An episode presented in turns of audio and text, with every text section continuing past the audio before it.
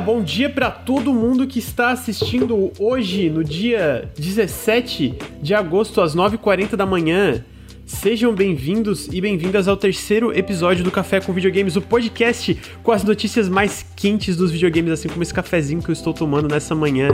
Friorenta, pelo menos friorenta aqui, aqui em Criciúma. Queria agradecer a todo mundo aí que já está ao vivo e também quem está eventualmente escutando no feed. E queria dar umas boas-vindas aqui ao meu co-host, que sério, Ricardo? Tá tudo bem? Ah, desculpa, eu tô me sentindo muito jornalista aqui, cara, arrumando minhas notas, entendeu? Antes de começar, tá ligado? Eu, eu tava aqui arrumando, eu, porra, vou ter que falar disso, eu tava sério, pensando aqui no que que eu... Porra, tô me sentindo, porra, bom dia! É bom assim dia, bom dia. Tá tudo bem, Ricardo? Tá, tá, tá feliz? Tá tudo bem, mano. Tá, eu, eu comentei, tava comentando aqui com o Henrique que Hoje não foi nem difícil acordar para fazer o, o, café aqui, porque eu tinha que editar umas coisas que eu não editei na sexta, porque eu fiquei fazendo live de Flight Simulator. Aliás, eu tô aqui nesse momento, né, presente aqui, mas a minha alma tá voando. Tá no tá, eu tô tipo, porra, cara, eu queria jogar mais uma horinha de. Hum, mas. tudo em seu tempo. Mas. Então tá tudo bem, cara. Acordei acordei bem cedo hoje, umas 6 da manhã, fiquei trabalhando, editando. Eu, eu gosto de editar, mano. Eu gosto do meu trabalho. Aí eu gosto desse trabalho aqui também. Então, fiquei editando, depois fiquei lendo umas coisas e agora tudo foi tudo meio apertado, né? Tô, tá meio embaralhado minhas notas aqui, mas eu tô acertando elas. Por isso que eu tava sério, tá tudo, tá tudo bem, tá tudo certo comigo. Mas, Lucas, eu queria fazer uma coisa que eu sei que vocês vão me reprovar, né? Hum, que o, o, podcast aqui é Café com Videogames. Você, não sei, o, o, Henrique. Tá aí, não é nem tão reprovável, porque pro Henrique é cigarrinho com videogame. pro Lucas ele tá ali cafezinho com videogame. E pra mim, irmão, é a coquinha, a coquinha, coquinha com videogame. Cara, coquinha 9h40 da manhã. Úlcera com videogame. Ô, oh, beleza. hum, é, é, isso, isso aí. Isso funciona, acho que úlcera com videogame funciona, porque café cigarro e coquinha, né? Ambas. Nossa, é uma fusão. Hum, as três faz aquele bom estômago, estômago com videogame. Estômago com videogame. E tu, Henrique, como é? Tu tá, tu tá, tu tá com uma, uma, uma cara de quem foi dormir tarde, que nem eu. Foi dormir tarde, né? Eu e tu fomos dormir tarde, né? Fui dormir na hora certa. Pra acordar e estar aqui descansado. 9h43 da manhã, horário de Brasília, né? Mas, pois é, fui dormir tarde, cara, porque eu estava jogando Valorant, estava ganhando no Valorant e realmente, Lucas, acabou pra você no Valorant, cara. Não tem mais pra Henrique, onde. tu tem que entender que é muito rápido para eu chegar onde tu tá, entendeu? tipo, a, a, a, tu 10 horas pra mim é tipo uma hora, hum. entendeu? Sabe? Esse é o. É o lance que, é o, que leva, o assim. O nível, né? É isso. Eu sou aquele cara que precisa se esforçar 10 vezes mais, né? Pra poder avançar por isso. Você, eu falo isso, eu levo uma surra depois ao vivo, que nem aconteceu da última vez.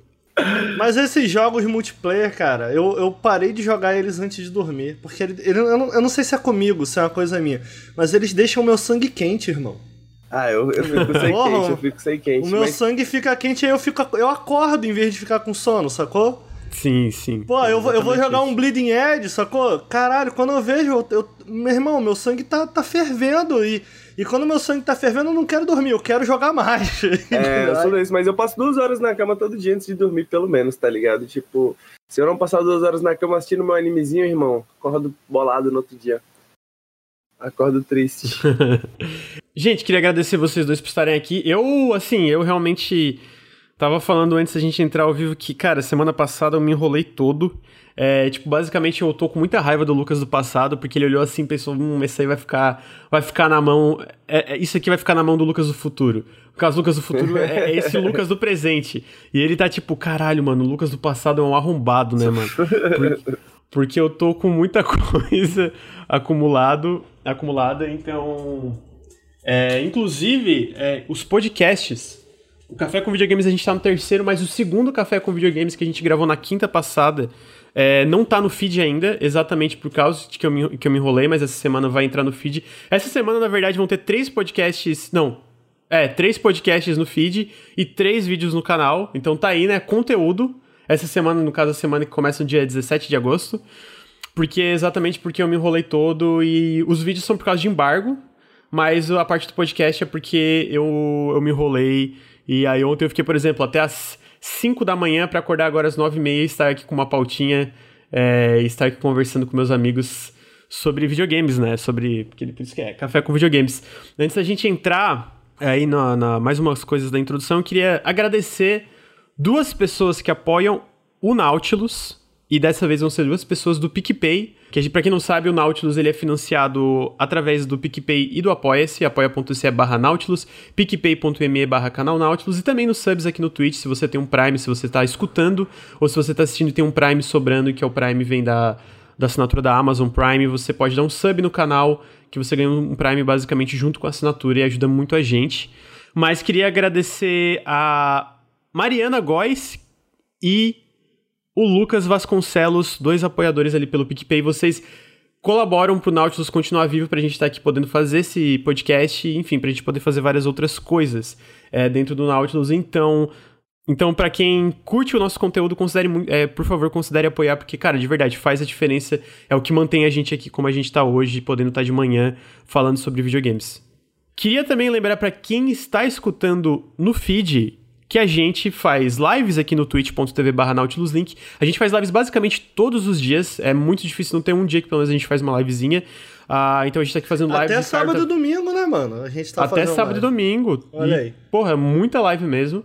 É, até porque como a gente tava falando, o, o Twitch hoje tá muito importante, tá tão importante quanto o YouTube pra gente. Então, tipo, de, de, a gente tá numa, nesse negócio de metade metade, o YouTube é super importante, a gente tá continuando fazendo vídeo, como eu falei, essa semana vão ter três vídeos, uh, coisa de embargo aí e tal, mas também o Twitch tá muito importante, então queria convidar para quem tá escutando pelo feed a vir assistir aqui, que toda segunda às nove e meia da manhã a gente tem o Café com Videogames ao vivo, a gente responde o chat, é um pouco mais dinâmico, tem coisa visual também, né, que é um videocast, tem muita coisa que a gente mostra na tela, e também lembrar que toda sexta-feira à noite, entre as oito e nove horas da noite, dependendo da, da, da sexta e tal, a gente tem o Periscópio, que é o nosso outro podcast, que também tá no feed, mas esse podcast, o Ricardo é o host, e a gente fala, na verdade, sobre o que a gente está jogando e não sobre as notícias, né?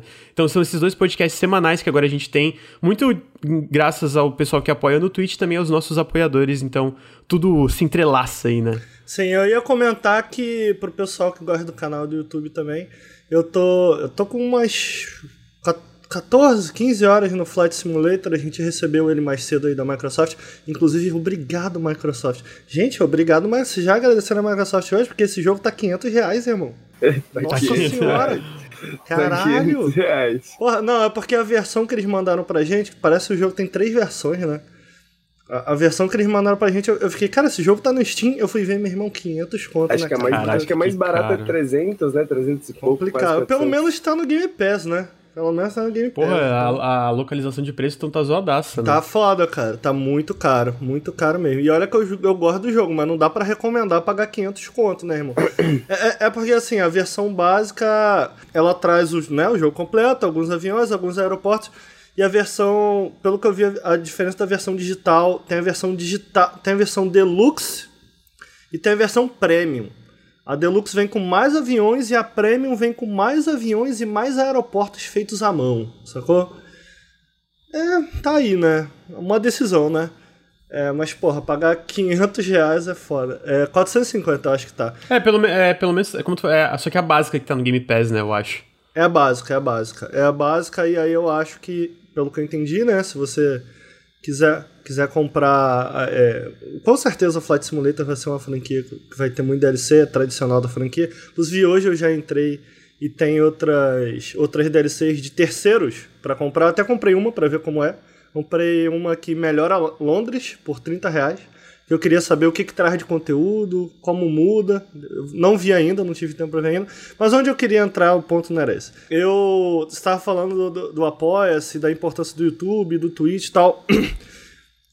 A, gente não chegou a anunciar formalmente, eu acho que pro pessoal do canal, e esse vídeo não vai estar no canal principal, então, né? Conheça o canal secundário do Nautilus também, que a gente posta os podcasts e uh, algumas das gameplays que a gente faz aqui na Twitch, de forma editada. Inclusive, muito obrigado ao nosso querido editor, meu querido Andrezinho, 30%, que é freguês no Bleeding Edge aí, é, que edita pra gente, mas é, eu tava jogando e a gente eu fiz uma live aqui aprendendo a jogar o jogo na Twitch, né?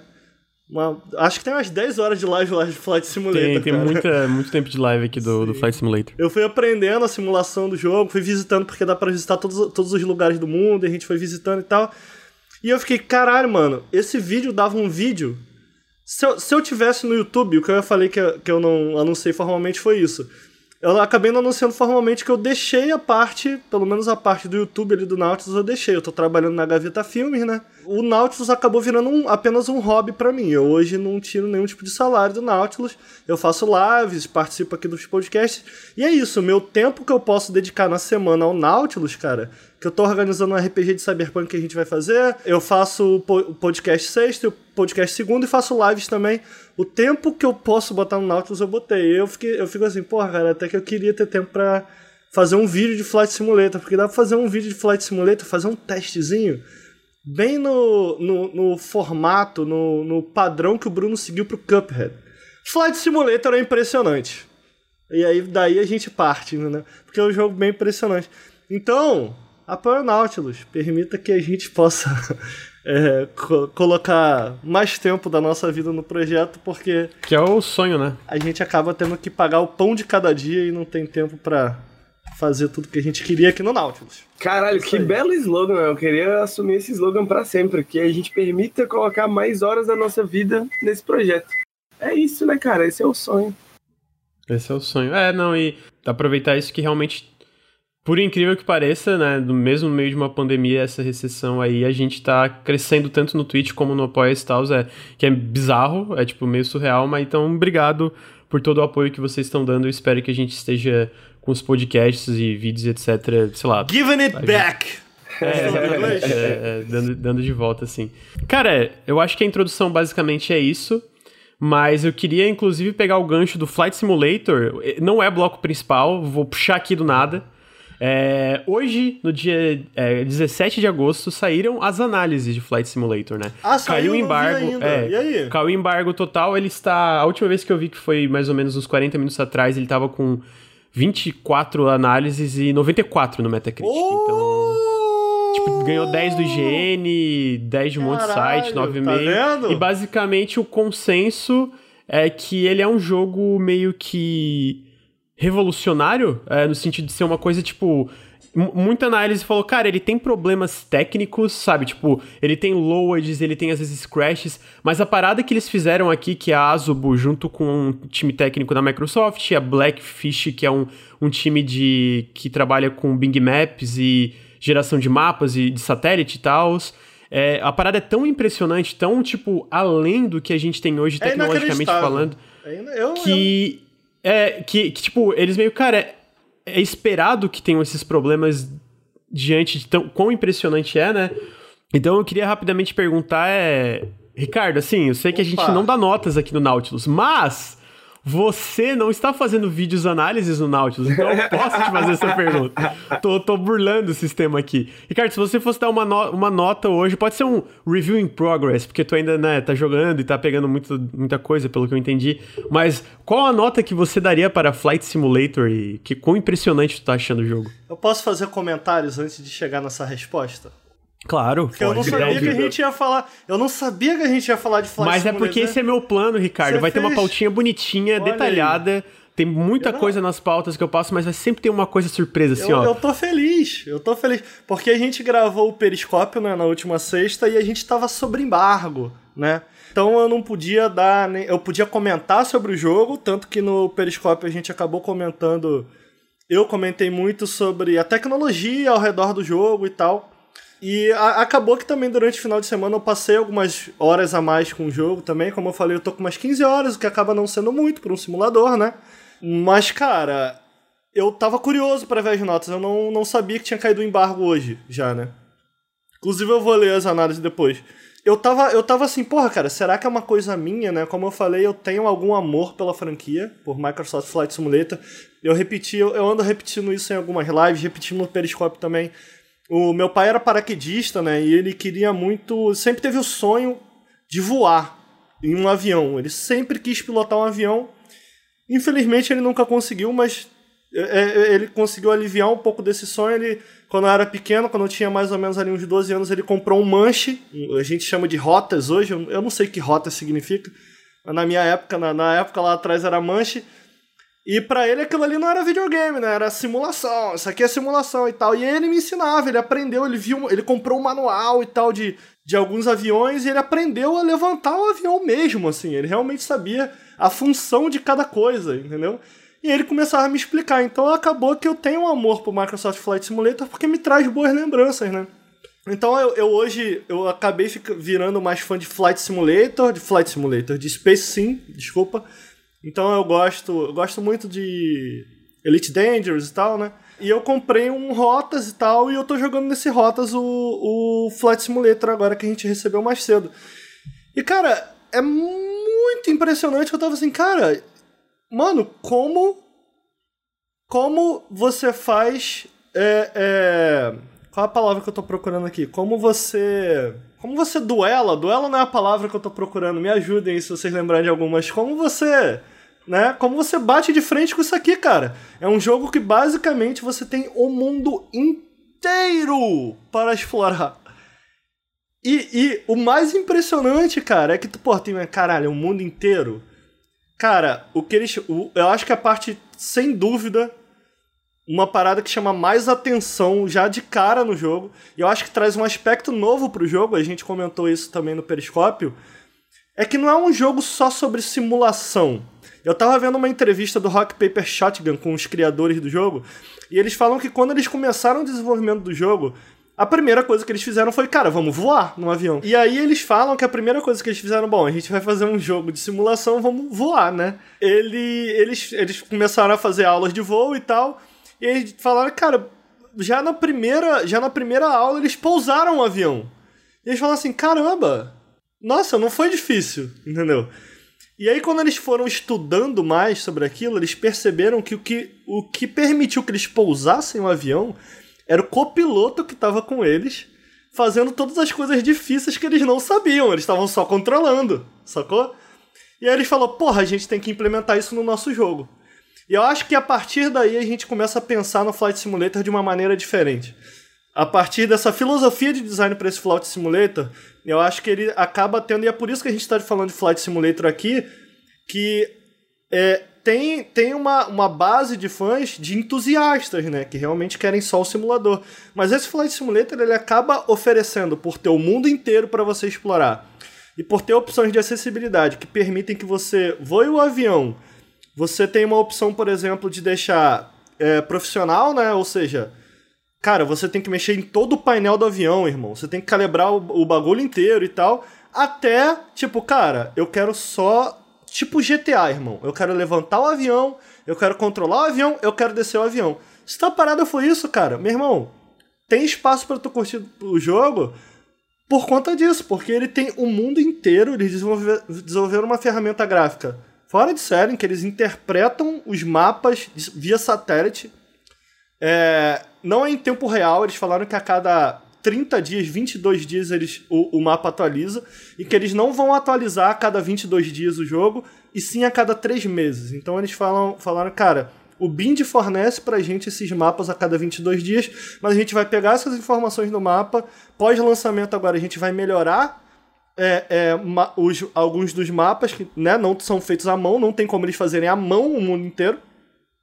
Mas quando você vai para o Rio de Janeiro, por exemplo, ainda que o Rio de Janeiro não, não tenha sido feito à mão, com exceção do Cristo, a ferramenta gráfica é tão impressionante, cara, que, cara, tu consegue enxergar o Rio de Janeiro ali, sacou? E, e é lindo, entendeu? Então a primeira coisa que eles perguntaram para eles nessa entrevista do Rock Paper Shotgun, cara, o que que vocês, o que que vocês acham que quem iniciou Flight Simulator deve fazer? Eles falaram: "Ir para casa, vai em casa, você vai encontrar ela".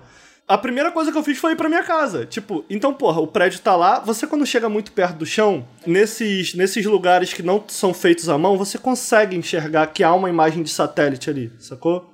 Não, é, não tá feito à mão, mas o, o nível de qualidade que ele alcança para esse. E a gente já comentou isso em um periscópio, cara. Eu falei, porra, cara, a, a galera, o pessoal que joga videogame é muito contra essa ideia de.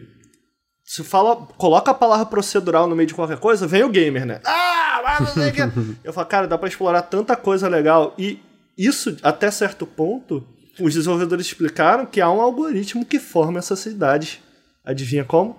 de maneira procedural. Procedural, é, né? o, o, o algoritmo recebe a informação do mapa bind né, entende, pô, aqui tem um prédio, esse prédio aqui tem mais ou menos essa altura, ele vai lá, tem um asset que eles fizeram à mão, sacou? Mas tem múltiplos assets. Eles explicam como tem alguns assets, por exemplo, na Grécia, as casinhas da Grécia, branquinhas, só vai achar na Grécia, entendeu? Enfim, eles desenvolveram, desenvolveram toda uma ferramenta, foram, foram entender é, o, o, por exemplo, em Londres, as casinhas de Londres, a arquitetura de. Porra, então em Londres só pode. É muito impressionante isso. É muito impressionante. Como, cara, eles foram lá desenvolver essa ferramenta até certo ponto personalizado. E eu citei também no dia que a gente falou no Periscope sobre essa. essa, é, é, essa é, ferramentas procedurais em videogames e como isso pode ser muito interessante para o futuro. Tem um artigo que eu gosto muito de citar, porque a gente nunca viu a Rockstar falando amplamente sobre as ferramentas para produzir um GTA. Mas a gente tem o pessoal do Homem-Aranha falando. E eles falam que a primeira coisa que eles fizeram para montar Manhattan do Homem-Aranha foi desenvolver aquela cidade de modo procedural. Olha só, não tão diferente do que eles fizeram aqui. Eles fizeram a cidade de modo procedural, criaram um algoritmo e em seguida foram ajustando a mão.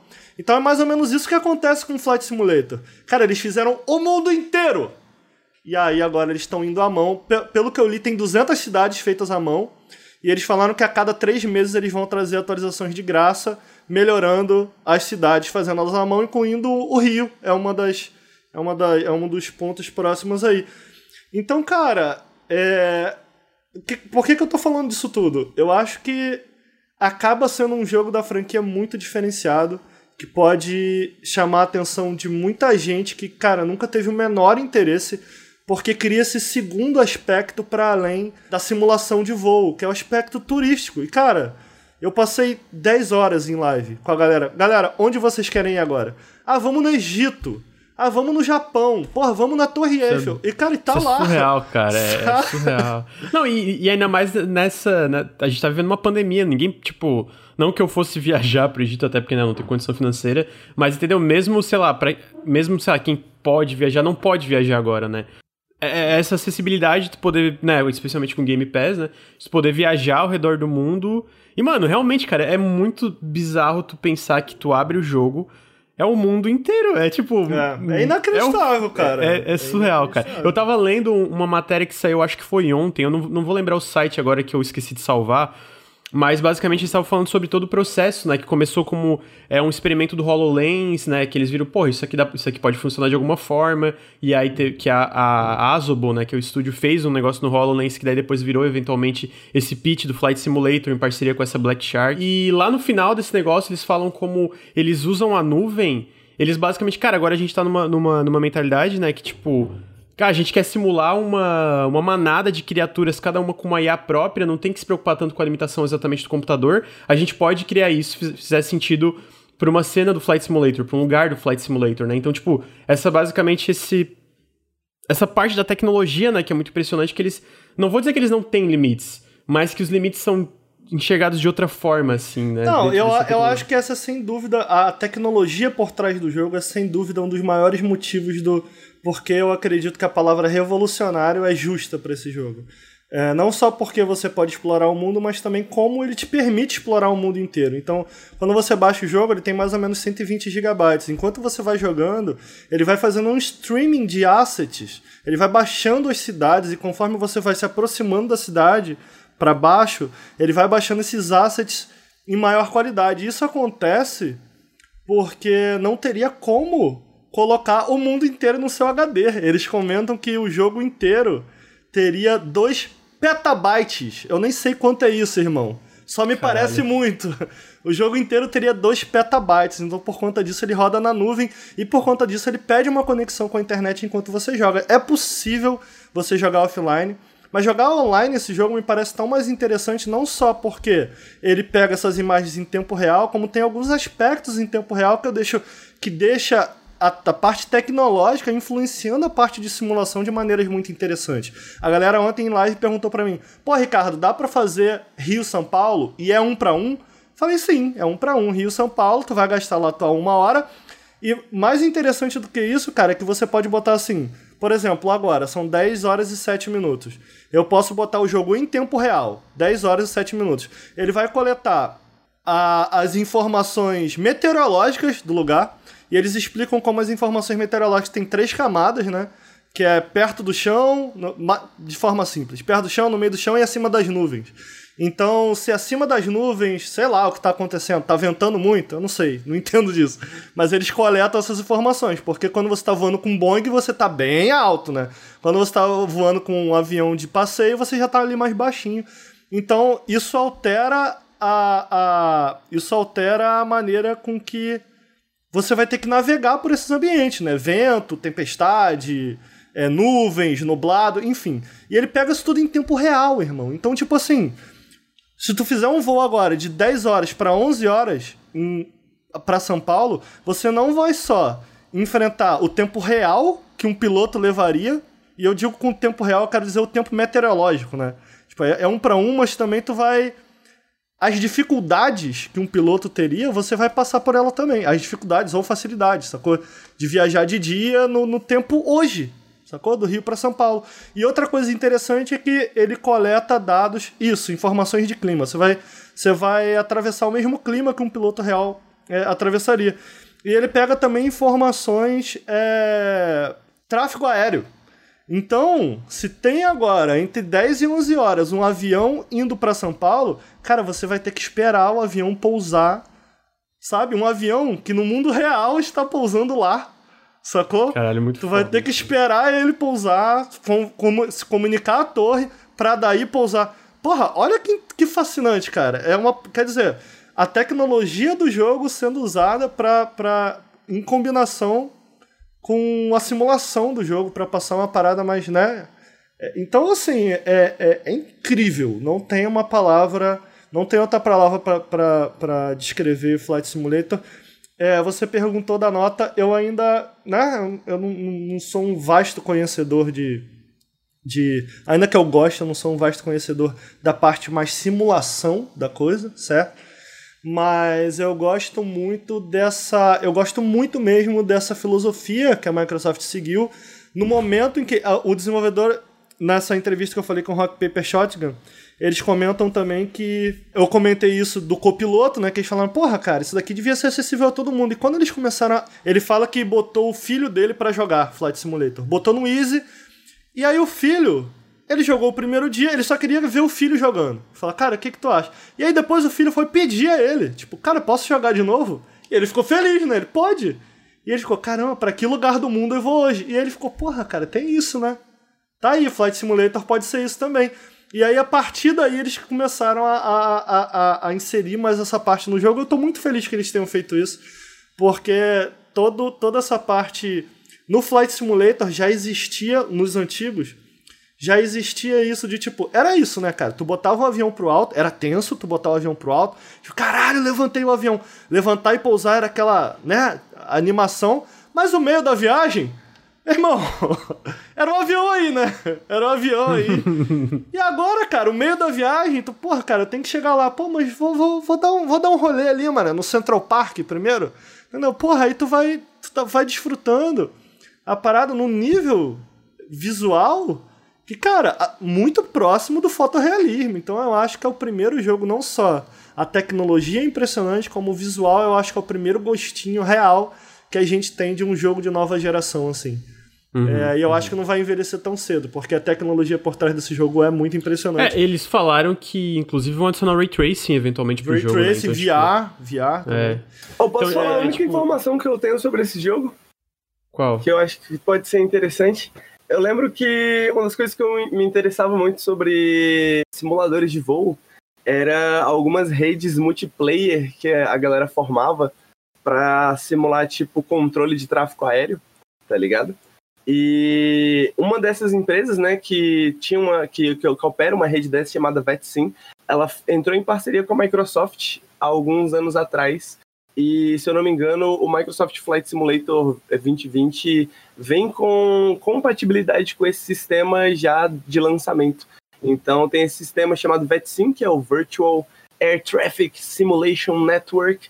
Se você gosta da vibe de controlar tráfego aéreo, não sei, mano. Não sei dos seus interesses. Você pode procurar sobre esse tipo de coisa. É muito interessante, mano. Muito interessante. Toda a parte tecnológica por trás do jogo eu acho muito interessante. Então, na parte de simulação, cara, é, eu, eu tava lendo alguns entusiastas para entender o que, que eles estão achando e tal.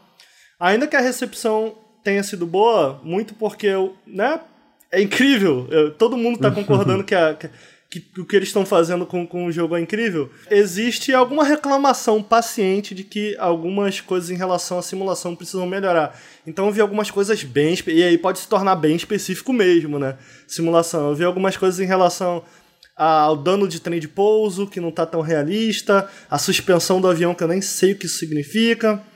Eu vi também, a galera tá pedindo muito, eles falaram que vão fazer no pós-lançamento um voo, voo com copiloto, sacou? Tipo, tipo eu que e maneiro. o Lucas num voo e o Lucas vai me ajudar, entendeu? Tipo, um, tipo um Boeing, eu acho que tem, né, Cop, tem um né? capitão, é. E eles falaram que vão implementar, então, me parece que tem, é, esse é um jogo que eles, até onde eu entendi, eles planejam um suporte durante um bom tempo, pelo menos 10 anos, né? É o que eles falam. E aí, eles, eles nessa entrevista que eu li do Rock Paper, ele, os desenvolvedores falam que a cada três meses eles planejam melhorar é, as cidades no mundo todo, que essa foi uma reclamação que eu vi na minha live. Pessoal falando assim: Nossa, mas tá feio o Maracanã, que preguiça! E aí a galera comentou, né? Porra, foi o Salso, inclusive. Porra, mó preguiça, né, mano? Nem modelaram o mundo todo à mão. e aí eles falaram que a cada três meses eles vão modelar, modelar cidades, melhorar as cidades e lançar em pacotes. Então, quer dizer, o futuro vai ser muito interessante também para esse jogo, porque ele vai ficando melhor e tal. Eu tô muito curioso, cara. Eu tô muito curioso também porque dentro desse lance de como o jogo vai se vender a longo prazo, eu comentei no início da live que eu já comprei um pack é, que melhora Londres. E esse pack que melhora Londres não é feito pela Microsoft. É um mod, mod, feito por terceiros, sacou? Caralho. Então a galera que moda vai poder jogar para dentro do jogo. Isso eu fico, caralho, isso é muito legal. Tipo, se alguém. Imagina um grupo de modders focado, brasileiro focado em melhor desenvolver o Brasil dentro do jogo. Cara, eu compraria isso, sacou? Eu, eu achei interessante que a Microsoft está permitindo isso, entendeu? Que outros, outros desenvolvedores, outros grupos modem e coloquem. Eu não sei se eles vão permitir algum conteúdo de graça, não sei. Até agora não tem nesse pré-lançamento. Mas eu comprei um pack de Londres, foi 25 reais, por exemplo. E, cara, eu, eu pagaria isso daí por um Brasil, entendeu? Rio de Janeiro uhum, pack, uhum. entendeu? Porra, pagaria fácil, sacou? Então, cara, eu tô, sei lá, mano, eu tô, eu, eu tô assim completamente apaixonado por esse jogo. Para para dar a nota, para dar a nota final, eu como eu não me considero casual em Space Sim, mas eu não me considero em Flight Sim, mas eu não me considero, né, um super entusiasta. Cara, a minha impressão esse jogo tá me, tá me oferecendo exatamente o que eu queria. Por eu não ser o máximo entusiasta, ainda que eu curto, ainda que eu esteja curtindo aprender, porra, ontem eu vi três videoaulas, irmão, sobre como pilotar um avião. E assim, não é um avião, é um modelo de avião. Entendeu? O modelo que eu quero aprender, entendeu? Então, cara, eu vi três videoaulas para aprender, para melhorar a parte, para eu melhorar na parte de simulação. A minha impressão, agora, 15 horas, terminei de jogar ontem, é o melhor jogo que eu joguei esse ano. É 10, sem dúvida. Tipo, é, aí, agora, aí, é, gente, é, tá falando que não, é, é, é o melhor jogo que eu joguei esse ano. Até agora, assim. Eu tava pensando isso no banheiro, eu tava tomando banho e eu tava, caralho, mano, é o melhor jogo que eu joguei esse ano. O que que eu joguei de tão bom esse ano? Eu fui contabilizando. Porra, cara, esse é o melhor disparado. Por, cara, tudo, tudo nele, pra mim, pro que, eu, pro que eu desejo de um jogo desse tipo, é perfeito. E aí eu volto, cara, não sei analisar a parte de simulação, entendeu? Tô aprendendo ainda que eu entenda alguma coisa. Eu entendo um pouquinho, mas não sou entusiasta. Mas tudo que eles estão fazendo, e eu estou falando aqui, a direção para onde eles levaram esse jogo, entendeu? Misturando a simulação com o prazer de fazer turismo no mundo inteiro. Cara, me ganha de uma maneira assim absurda. É extremamente gostoso sentar no final de um dia e fazer, porra, cara, você botar sua própria rota, cara, eu vou de sei lá, meu irmão, vou de Tóquio aqui para essa outra cidade, entendeu? E, cara, e viajar, e tu, porra, caraca, ali, que maneiro. Ontem a gente tava jogando, anteontem a gente tava jogando, a gente foi em Veneza. E a gente começou a conversar sobre Veneza. Pô, mas Veneza então é essa ilha aqui, não é para lá? Ah, não é Veneza. Ah, tem, pô, tem uma ponte que liga Veneza. Ah, caralho, Veneza é bonita. Sabe, a gente começou a falar de Veneza, depois a gente foi em Mônaco. E, e aí a galera no chat começava a né, mandar uns comentários, é, curiosidades sobre Mônaco, sobre Veneza. Cara, tem sido Ma mais do que jogar esse jogo tem sido legal, mas fazer streaming desse jogo tem sido muito gostoso também. Com a galera. E, e teve. Ontem eu tava jogando, tinha uma galera mais entusiasta, que graças a Deus tava com paciência comigo. E o pessoal me ensinando, pô, cara, isso daqui tá acontecendo por conta disso, disso, disso. Sabe? Eles estavam me ensinando, tipo, a, as mecânicas reais ali da parada. Então, assim, cara, é fascinante. Eu é, essa é a minha opinião, assim, fascinante. Tudo ao redor desse jogo é, é fascinante. Dá pra entender, realmente é uma. Pode falar, Henrique, tinha perguntas? Sim, né? eu, queria fazer duas perguntas. Uma, é, por que, que você escolheu esse modelo, Ricardo? É um, porque é um modelo de iniciante, uma coisa assim. A segunda é em questão dos mods. Você sabe se eles têm alguma ideia de um ecossistema de mods, no, no sentido de uh, a Microsoft pega uma porcentagem da venda dos mods e os mods é, ficam contra? Não sei. É, tô curioso. É, tem, queria, tem uma loja que eu, eu, eu, tinha lido por cima que o, os modders no geral estão muito animados, porque tem uma loja inserida dentro do jogo para se tu é modder no sentido mais comercial. Se tu quiser fazer mod pago, tu consegue incluir muito fácil dentro do jogo. Eu acho que a Microsoft provavelmente tira uma porcentagem, não sei qual porcentagem, mas a recepção geral de quem faz mod, especialmente quem trabalha nessa parte, porque eu acho que Flight Simulator tem uma cena de mod em relação a mod, Bem modders. Forte é, profissionais que, tipo. Profissionais cobram, né? mesmo, tem. tem... Né, os caras têm uma empresa para fazer mod de Flight Simulator. Exatamente. Então, tipo, eu vi que a recepção geral era absurda, tava, tipo, muito positiva, sabe? Tipo, cara, eles fizeram uma parada muito boa para quem quer é, como é que fazer essa carreira com Flight Simulator, né? É, provavelmente e... tem uma curadoria interna também, né? Imagino. Uhum, deve ser um marketplace total. próprio, né? Entendo. Pode crer. E a outra pergunta, Ricardo, por que, que você escolheu esse modelo? É um modelo de iniciantes, alguma coisa assim? É, o pessoal é muito engraçado, porque tu fica em live e eu tô aprendendo esse primeiro modelo. Eu, eu, escolhi esse primeiro modelo basicamente porque o jogo tem 12 tutoriais quando você inicia. E o tutorial pode, pode, pode ir em direções bem específicas, assim, é, em relação a como controlar. E o tutorial me ensinou o básico É, isso é algo que eu gostaria de ver mais no jogo, mais tutoriais, mais tutoriais específicos para cada nave, sacou? Tem muita coisa que eu tenho que aprender sozinho. De, novo, tem muita coisa que eu tenho que ir pro YouTube, sacou? Mas assim, isso porque eu tô querendo alcançar um nível profissional nessa nave, nessa nave, nessa nesse avião, certo? Então, como como o tutorial já me deu essa mãozinha, sacou? Eu falei, porra, e ela e, e essa nave ela é um meio termo. Eu, eu pilotei algumas naves antigas e o bom das naves antigas é que a tecnologia por trás dela é bem simples. Então tu olha, tu olha o painel e tu entende o que tá dizendo ali. Essas digitais, irmão. Caralho. Tu, e, e, o jogo assim, tu pode, tu pode no jogo, eu tava mostrando isso. A tela digital, tu controla, tu pode mexer em tudo do avião ao redor do cockpit. É tudo modelado, modelado individualmente, tá ligado? Tipo, o botão é modelado individualmente, não é a textura. É modelado e tá perto aquela porra. Então, é, a, a, a te, essas imagens digitais tem touchscreen. E sei lá, meu irmão, pode entrar no WhatsApp ali, eu não quero não, entendeu? Eu quero só informação ali. Então Será os aviões antigos. É, pô.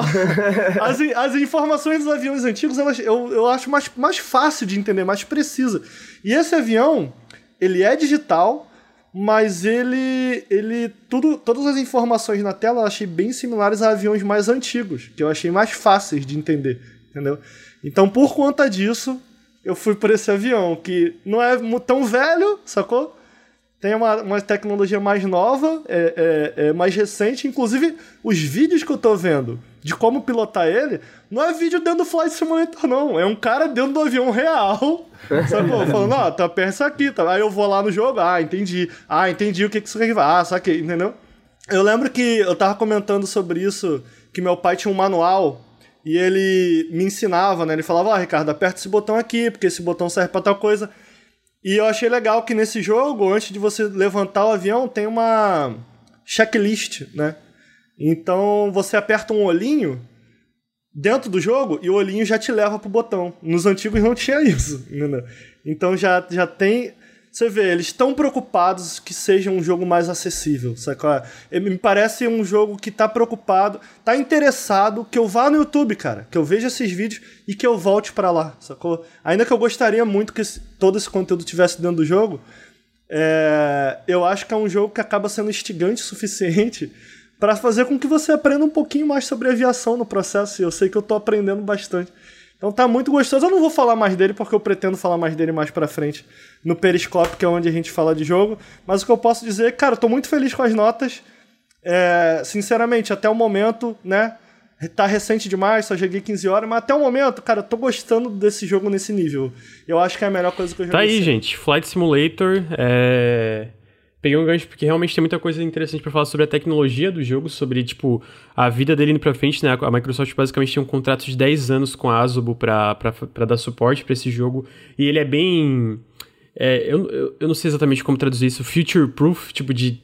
Sabe, de, de mesmo daqui 10 anos ele provavelmente não vai parecer datado visualmente, etc. Exatamente por ele usar uma tecnologia tão à frente do seu tempo, né? Não é uma coisa como a nuvem ou a forma como eles estão usando muita coisa dentro do, do Flight Simulator. Deixa eu adicionar então, Lucas. Alguém perguntou ali. O jogo vai para o X Xbox, pelo que eu entendi, ele vai para o Xbox, mas deve chegar, não tem uma data ainda, mas deve chegar início do ano que vem, final desse ano, pelo que eu entendi dos desenvolvedores falaram, mas não tem uma data oficial ainda. Não é, eu tô curioso para ver, eu acho que né, o, já, o primeiro passo aí já foi dado, um primeiro passo muito bom, a galera tá achando incrível. E eu acho que é isso, né? Eu acho que é o lance de realmente a nuvem, essa tecnologia meio super super nebulosa que foi até agora sendo usada de uma forma que realmente faz uma diferença prática no jogo, uma diferença incrível, né? Então, eu acho que provavelmente vai fazer um baita sucesso, pelo, é porque por enquanto tá só para PC, pelo que eu sei, tá confirmado pro Series X. Falaram que tá confirmado pro Xbox One base. Eu não sei como esse jogo vai rodar. Eu imagino. Eu vou chutar aqui que vão cancelar a versão do Xbox One base. Porque eu não consigo imaginar esse jogo rodando nele. É, né? Vai ficar mas... louco. Mas olha só, o jogo, ele é bem. Tô procurando a palavra correta, acho que é essa. Ele é bem escalonável, pelo que eu vi do digital, da análise do Digital Foundry no PC. Só que eles comentam que, cara, do médium para baixo tu já fica, porra, não joga assim não, mano. Joga do, joga, do, joga do alto pro ultra, porque eles falam que entre o alto e o ultra é, tem alguma diferença visual, você consegue perceber, mas o alto já é uma parada assim, absurdo, entendeu? Já quando tu puxa pro médium, aí já fica assim. Tá, eu até imagino que deva rodar, mas talvez não rode da maneira que eu acho que você deveria jogar Flight Simulator. Que a parte gráfica é, é uma parte que chama atenção nesse jogo, não tem jeito. Até uhum. a parte é, não, tecnológica. Eu, eu acho que é até importante pra experiência como um todo, né? Porque é pra viajar pelo mundo de uma forma, é, tipo, fidedigna que eu, no sentido de, cara, tu conseguir reconhecer esses lugares e eu imagino que a parte visual faz parte disso, né? Tipo, é importante para essa experiência. Eu acho que essa é a... Tá bom essa parte Flight Simulator, a introduçãozinha aí de uma hora já, né? Porque é, é eu me empolguei, eu me empolguei. Mas não tem problema, eu sabia que tu ia se empolgar. Era, era a intenção, era parte do meu plano. Eu queria agradecer que a gente tá quase 300 pessoas assistindo Sim. de novo o que é muito Demais. incrível. Segunda de... Tá muito foda. Agora a gente vai entrar no primeiro bloco, que na verdade eu queria falar um pouco sobre a Embracer Group. Para quem não conhece, a Embracer Group é originalmente é, conhecida como THQ Nordic, especificamente THQ Nordic GM... Não, THQ Nordic AB, que era tipo o grupo... A parte da empresa que era meio que a a empresa mãe de todas as empresas que, a, que tipo, tem até aqui a Nordic GBMH, que é a parte de desenvolvedores, que tem o Warhorse, que fez o Kingdom Come, né, comprou ele. Eles, tem o pessoal do, uh, do Biomutant, que estão desenvolvendo, que eles têm vários estúdios. Tem a Deep Silver. Essa empresa, a Embracer, ela tá comprando a porra da indústria inteira. Então, nos últimos anos, a gente viu eles é, co começando lá como a THQ Nordic, né? Eles compraram a THQ que faliu, compraram as IPs e um monte de coisa. E aí, depois eles compraram a Deep Silver, que é o pessoal que é dono do, dos desenvolvedores do Saints Row, é, dos desenvolvedores da... Ah, eu, eu, não, eu, não, vou lembrar todos os estúdios agora que a, que a Deep Silver publica e também tem vários desenvolvedores internos. Eles compraram a Coffee Stain, que é o pessoal do Satisfactory, né? Que eles têm também publicam. Eles compraram. Eu tenho aqui aberto, eu vou olhar todo mundo que eles compraram. Tá, ó, o que, que eu sei que eles tinham? Ó, a Embracer basicamente tem a Saber Interactive, que é o pessoal do World War Z e outras empresas, que é uma empresa de 600 pessoas. Eles têm uma outra empresa que é a Amplifier Game Invest, que tem empresas como a Tarsier, que é o pessoal do Little Nightmares. Eles têm a Coffee Stain, a Deep Silver, a Hand Games e até a HQ Nordic em si, que é dona da Warhorse, que fez que não come, do, do Biomutant e outras empresas.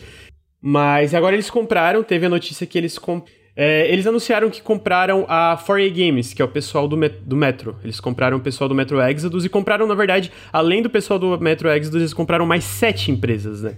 Então Caraca. eles compraram numa tacada só oito empresas. A maior de todas é a 4A.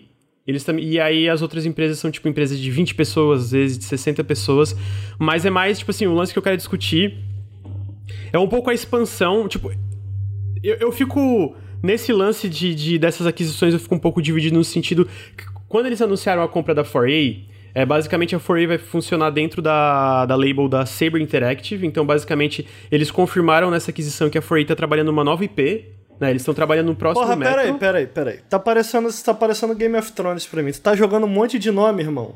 E eu fico, caralho, de que casa é essa aqui mesmo? Não, essa é da casa Saber. Essa Ó, ó. puta que Tá, pariu. tá, ok, eu Peraí, peraí, peraí, assim. calma aí, calma aí.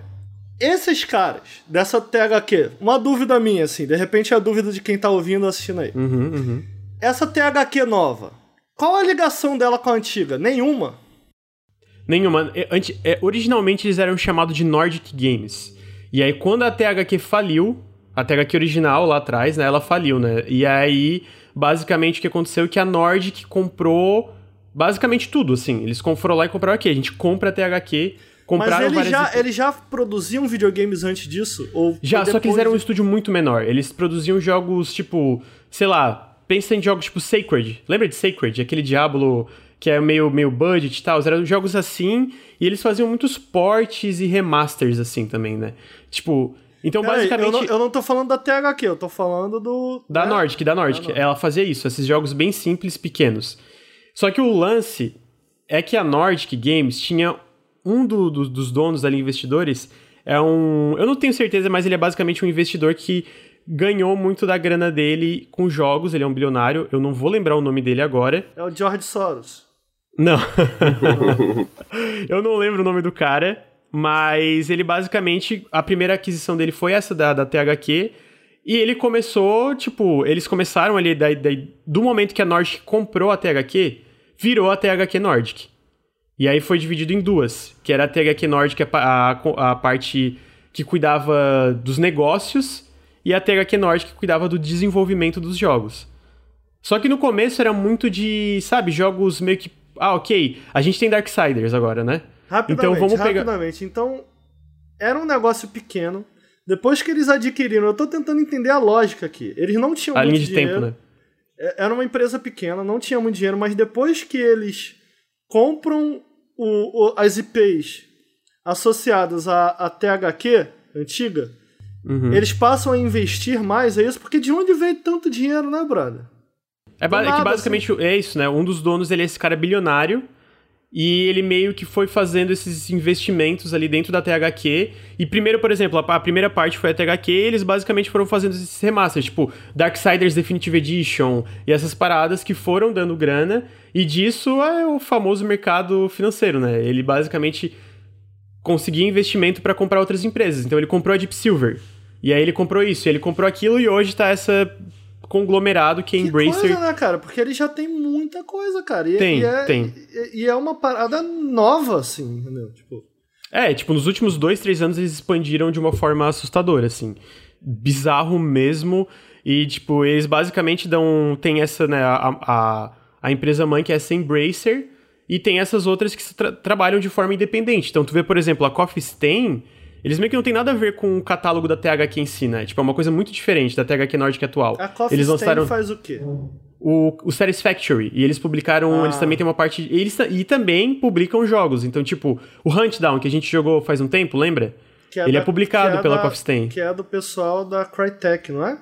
Não, não, o Huntdown é aquele 2D pixel art.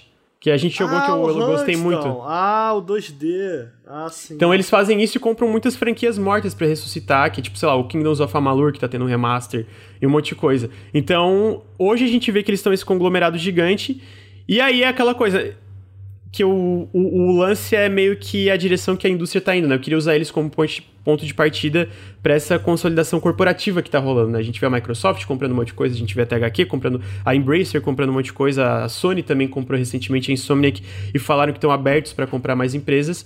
Mas o, o, o assunto que eu queria chegar aqui é que pra mim tem duas partes disso, né?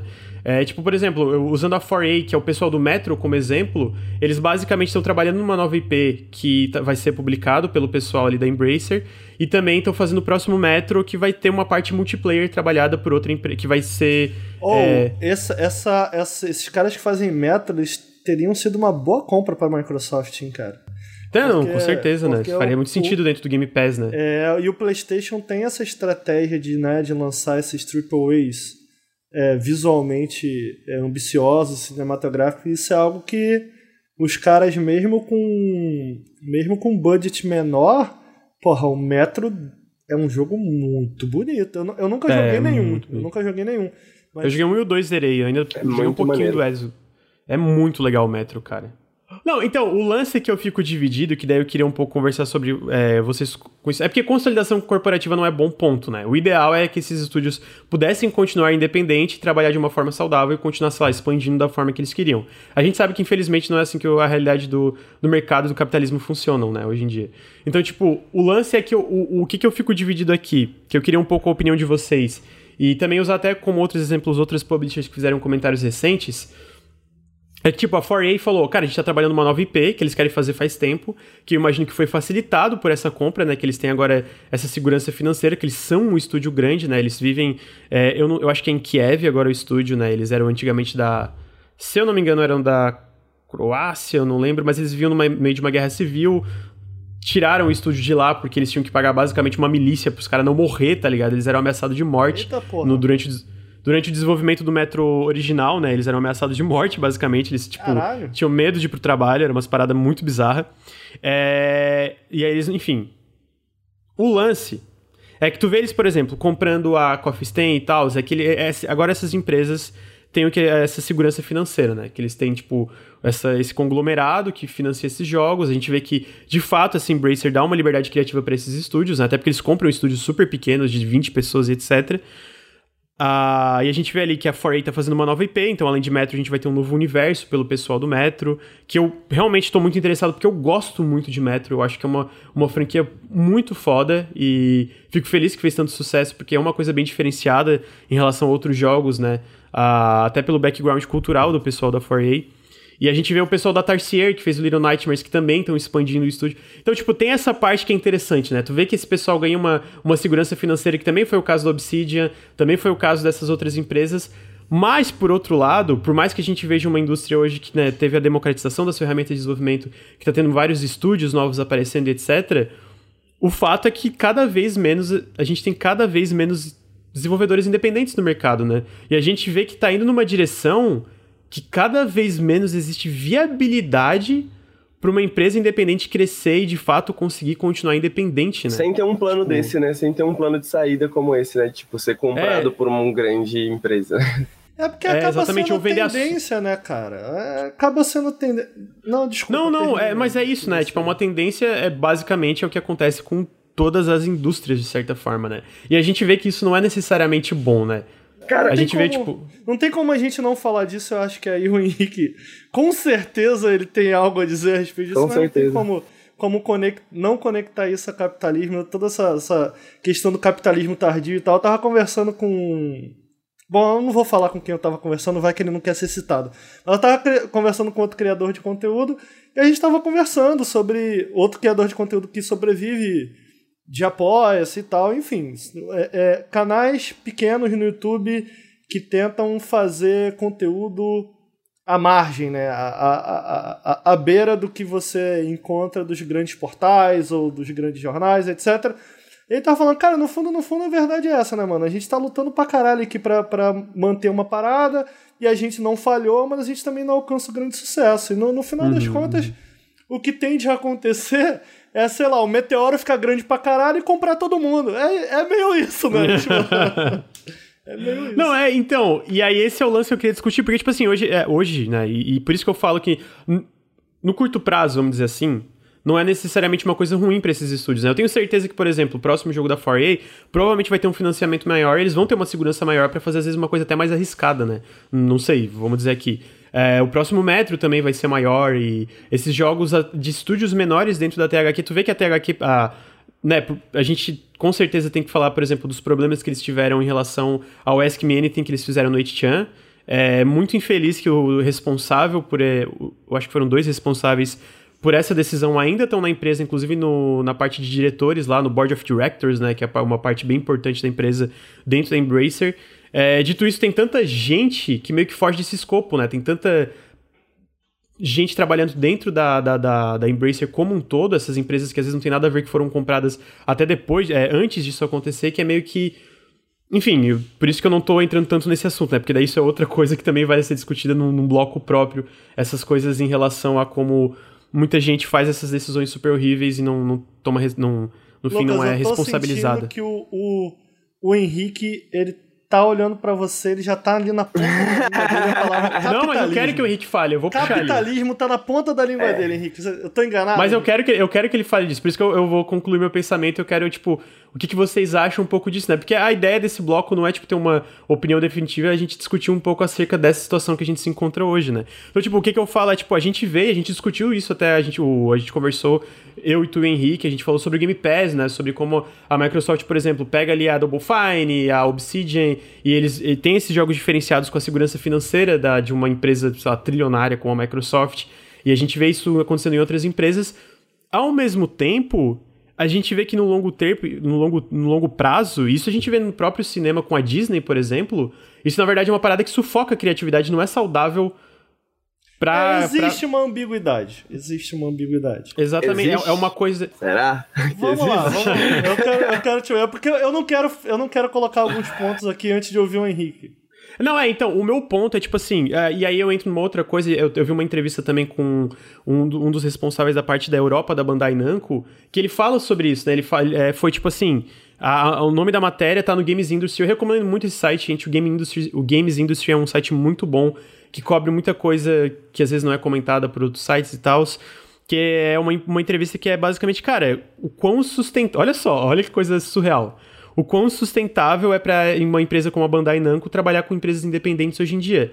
Por que, que é? Qual é o argumento ali do texto? É que, tipo assim, a Bandai Namco foi lá, publicou o Little Nightmares, né? E aí o Little Nightmares fez um baita sucesso, ele vendeu 2 milhões de cópias do Little Nightmares, que pro, pro escopo do projeto foi muito bom, né? Eles estão fazendo uma. É, eu acho que é um filme ou uma série com. Eu não lembro agora com os diretores que são, que também são diretores bem famosos, mas a, o cara da Bandai Namco argumenta, cara, a gente basicamente deu esse, essa estrutura fez o estúdio crescer esse estúdio foi lá e foi comprado por outra, né, mega corporação. Então é basicamente a, o argumento da Bandai Namco hoje é que, cara, quando a gente vai trabalhar com essas empre empresas independentes, a gente é, quer, indo para frente, a gente quer ou ações dentro da empresa, ou a gente quer, às vezes, comprar a empresa como um todo, às vezes a gente quer abrir uma empresa do zero, né? Então, tipo, isso é uma tendência porque, basicamente, das estimativas internas da própria Bandai, Bandai Namco, nos últimos anos, 140, nos últimos dois, três anos, tipo, 140 empresas foram adquiridas, né? Empresas independentes. E é basicamente, isso é uma tendência que tá, não, não vai diminuir. É uma parada que provavelmente vai aumentar, inclusive.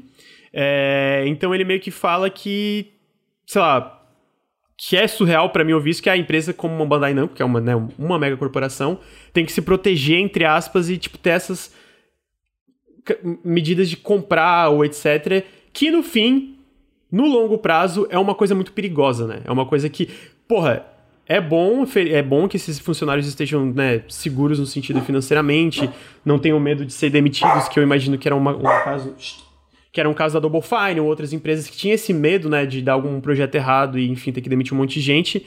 Mas, pô, que merda que a gente. Ao mesmo tempo, que merda que a gente vive nesse sistema que é obrigado a sempre chegar nesse ponto, né? Eu não acho que, por exemplo, empresas independentes vão morrer, mas o que a gente vê hoje de empresas maiores independentes, eu acho que a tendência é diminuir cada vez mais e cada vez mais. E eu queria que você, tipo, a perspectiva de vocês sobre isso, né? O que, vocês acham um pouco? Pode começar, Henrique, tá? tipo... Mano, eu acho que vou subir a hashtag Lucas Comunista. Vamos começar por aí. É o seguinte, mano. Eu vou ser cínico aqui, tá ligado? A verdade é que isso é uma merda, né? Como o Lucas falou, a verdade é que isso é uma merda. O, a gente tem o capitalismo resolvendo um problema que o capitalismo criou. Né? A gente. O, o, os jogos indies começaram a fazer sucesso 2008, pá, os jogos indies começam a ter sucesso, começa a ter o boom indie, etc. E pá. Você começa a ter esse, essa perspectiva de, porra, talvez, né? Quem sabe? Mas ainda assim, Steam, plataformas digitais, etc. e tal, começam a segurar isso um pouco. E aí a gente chega no momento que a gente está onde criador independente não tem absolutamente segurança nenhuma e etc e tal, e muitas empresas independentes vão procurar essa segurança, vão procurar essa estabilidade dentro de alguma empresa, né, como a Microsoft da vida, como uma THQ Nordic da vida.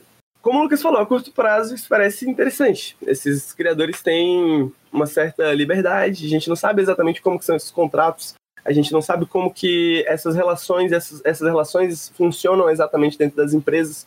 Eu imagino que cada conglomerado tem a sua própria política interna, a sua própria cultura interna de como tratar essas IPs.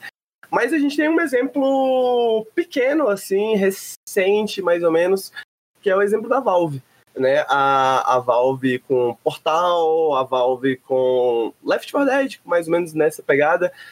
E eu não sei se esses exemplos são muito bons, tá ligado? A gente, por exemplo, quando a gente pega o Eric Wolpaw, né, quando a gente pega algumas pessoas que trabalharam, tipo, mano, muito tempo em Half-Life 3 para depois o negócio nunca sair do papel e tal, tal, tal, porque a Steam, a Valve tem suas próprias preocupações com Steam, etc, etc, etc. Outra preocupação que eu acho que a gente tem que ter é essa questão do acumulamento de propriedade intelectual, sacou? A gente está chegando nesse, nesse ponto como o exemplo da Disney, né? Que, tipo, a mesmo conglomerado é dono de dezenas de IPs que a gente conhece, etc e tal. E, mano, eles vão ter o controle disso, independente dessas empresas. Se essas empresas funcionam, se essas empresas não funcionam, quem que vai desenvolver dentro dessas IPs e tal, tal, tal o controle é do conglomerado, né? O controle é. é não, inclusive, rapidamente complementando essa parte da IP, a própria Namco fala nessa entrevista que, beleza, o Little Nightmares fez um baita sucesso, eles estão desenvolvendo dois para sair esse ano, não sei se vai sair esse ano ainda por causa do Covid, né? Mas eles terminam a entrevista falando: é, agora a gente tem que. Olha só, agora, como a IP é nossa. A gente tem que achar outra empresa para continuar Little Nightmares. Sendo que, né, quem criou a, o Little Nightmares, toda a vibe do Little Nightmares, é a Tarsier, né? Como é que né, fica estranho, né? Fica aquele negócio. Perde a alma, perde a alma. É, eu acho que é. Tipo, não que outra empresa não possa fazer um Little Nightmares bom, mas perde muito da moral daquilo ali, né? Tipo, é, é estranho, né, a parada. Enfim, pode continuar, Henrique. É, basic, basicamente é isso. Eu acho que é isso, sendo bem cínico, é a resolução de um problema criado pelo próprio capitalismo. Eu acho que não tem nada de exatamente positivo que sai disso no futuro, assim, por um ponto de vista de humanidade, sacou? Agora a gente pode discutir, né, um ponto de vista mais utilitarista de, porra, para os desenvolvedores especificamente que estão dentro dessas empresas que estão sendo compradas, provavelmente essas relações são melhores para eles, sacou? Tipo, até psicologicamente falando, é, né, tipo... Não ter um medo de perder o emprego, né? Exatamente, de depender ali de, de um número, de, um, de bater um número bem específico no lançamento e etc, sacou? Tipo, dá uma liberdade maior criativa também para esse, para esses esses criadores, né, para esses desenvolvedores. Mas pelo ponto de vista assim, como um todo, né, eu acho que a gente a gente perde no fim das contas, eu acho que a gente perde sempre.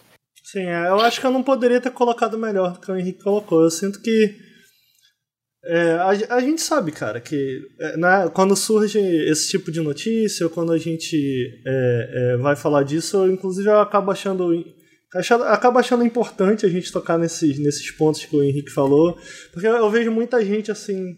Ah, mas a empresa. É... Ah, mas tal jogo não saiu bom porque a empresa é mercenária. Ah, porque. E eu fico meio assim, mano. Não adianta se chamar a empresa de mercenário. Onde está o problema? De onde veio o problema? A empresa mercenária é sintoma, tá ligado? De onde veio o problema? A gente sabe de onde vem o problema. E eu sinto que às vezes é preciso a gente bater numa tecla puramente por questões morais, por princípios morais. Tipo, cara, tá, a gente vai comentar isso aqui de um modo utilitarista, mas você entende qual o problema disso aqui, né? Então acaba achando importante ressaltar o que o Henrique ressaltou. Agora, de fato, assim, de, um ponto de vista puramente utilitarista, eu acho que tem dois pontos aí, né, mano? Primeiro, esse. Eu acho interessante que isso esteja acontecendo numa empresa que agora se chama. Tem THQ no título, né? Porque quando você comentou que ia falar do THQ Nordic e tal, e por acaso pintou a curiosidade na minha cabeça, tipo, cara, o que, que aconteceu com a antiga THQ para morrer? E o que aconteceu com a THQ é complexo, tem uma matéria no Polygon que eu recomendo sobre isso, que é The Fall of THQ é, Quill, sei lá como é que eles falam que lá fora, mas enfim, The Fall of THQ no Polygon, que é uma matéria onde eles entrevistam várias pessoas que trabalharam por alguns anos lá e tal, uma matéria bem interessante, eu recomendo. E eles comentam que grande parte da, da razão porque a antiga THQ faliu é porque eles investiam muito em IPs licenciadas. IPs licenciados. Eles trabalhavam a THQ, inclusive o nome vem daí, eles trabalhavam o T do THQ, eu não sei o que o H e o Q significa, não me lembro agora, eu li mais cedo, mas eu sei que o T vem de toys. Então, ah, é verdade. É. Era, uma, era uma empresa que vendia brinquedos. Então, de vender brinquedos, eles começaram a enxergar um mercado em fazer jogos a partir dessas vários é, seriados de TV, desenho animado, etc. Tanto que eles trabalharam com Hot Wheels, enfim, várias, vários licenciamentos. E a THQ começa a se ferrar quando eles percebem que esse público, o ciclo de desenvolvimento desses jogos era de mais ou menos um ano, não eram jogos muito bons, mas eles sabiam que ia vender, sacou? E a partir ali mais ou menos de 2005, eles começam a ver que esse público que costumava comprar os jogos dele dessas franquias que não eram IPs próprias tinham saído dos consoles, estavam no mobile, porque no mobile tinha, sei lá, o jogo do Hot Wheels e, cara, eles não pagavam nada. Enquanto pagavam 60 dólares num jogo de Hot Wheels PS2 que era uma porcaria, entendeu?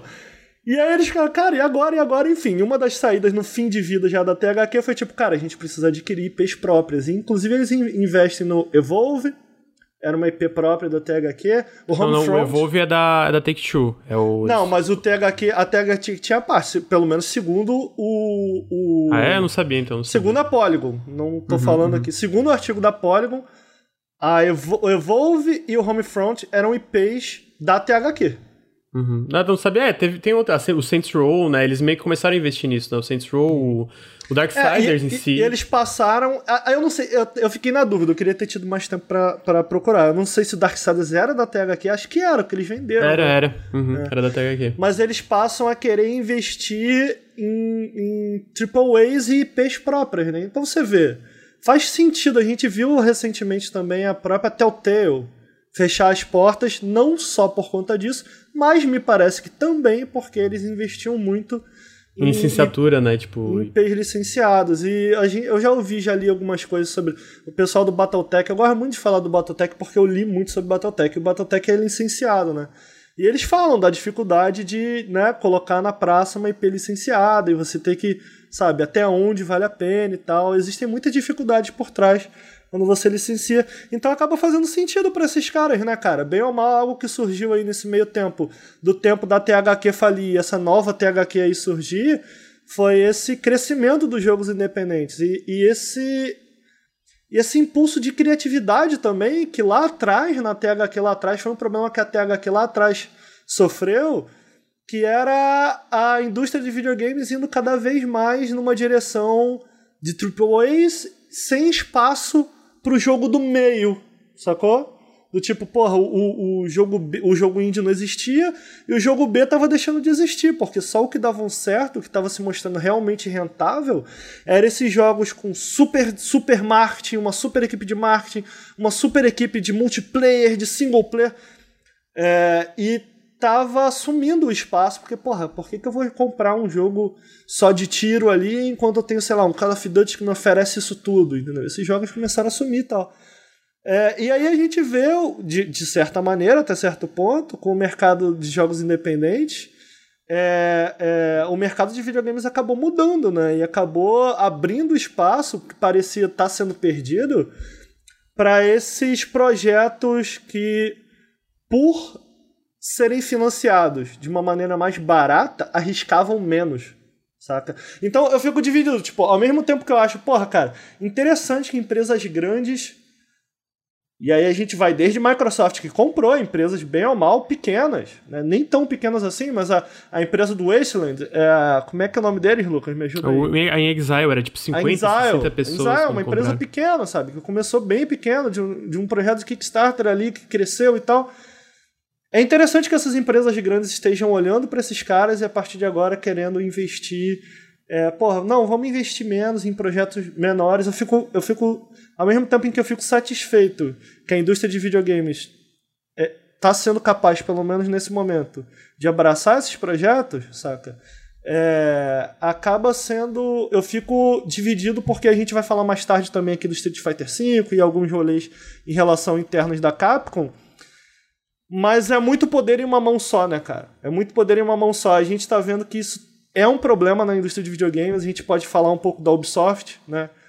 É, porque, bem ou mal, esses estúdios estão sendo geridos, eles não são mais independentes, meu irmão. Eles respondem a alguém. E quando eles respondem a alguém, quando eles têm que bater uma meta, quando eles têm que mostrar no final do ano é, financeiro, fiscal, um número, a gente sabe que a, a relação muda, sacou? Até por quanto tempo essa relação vai ser boa.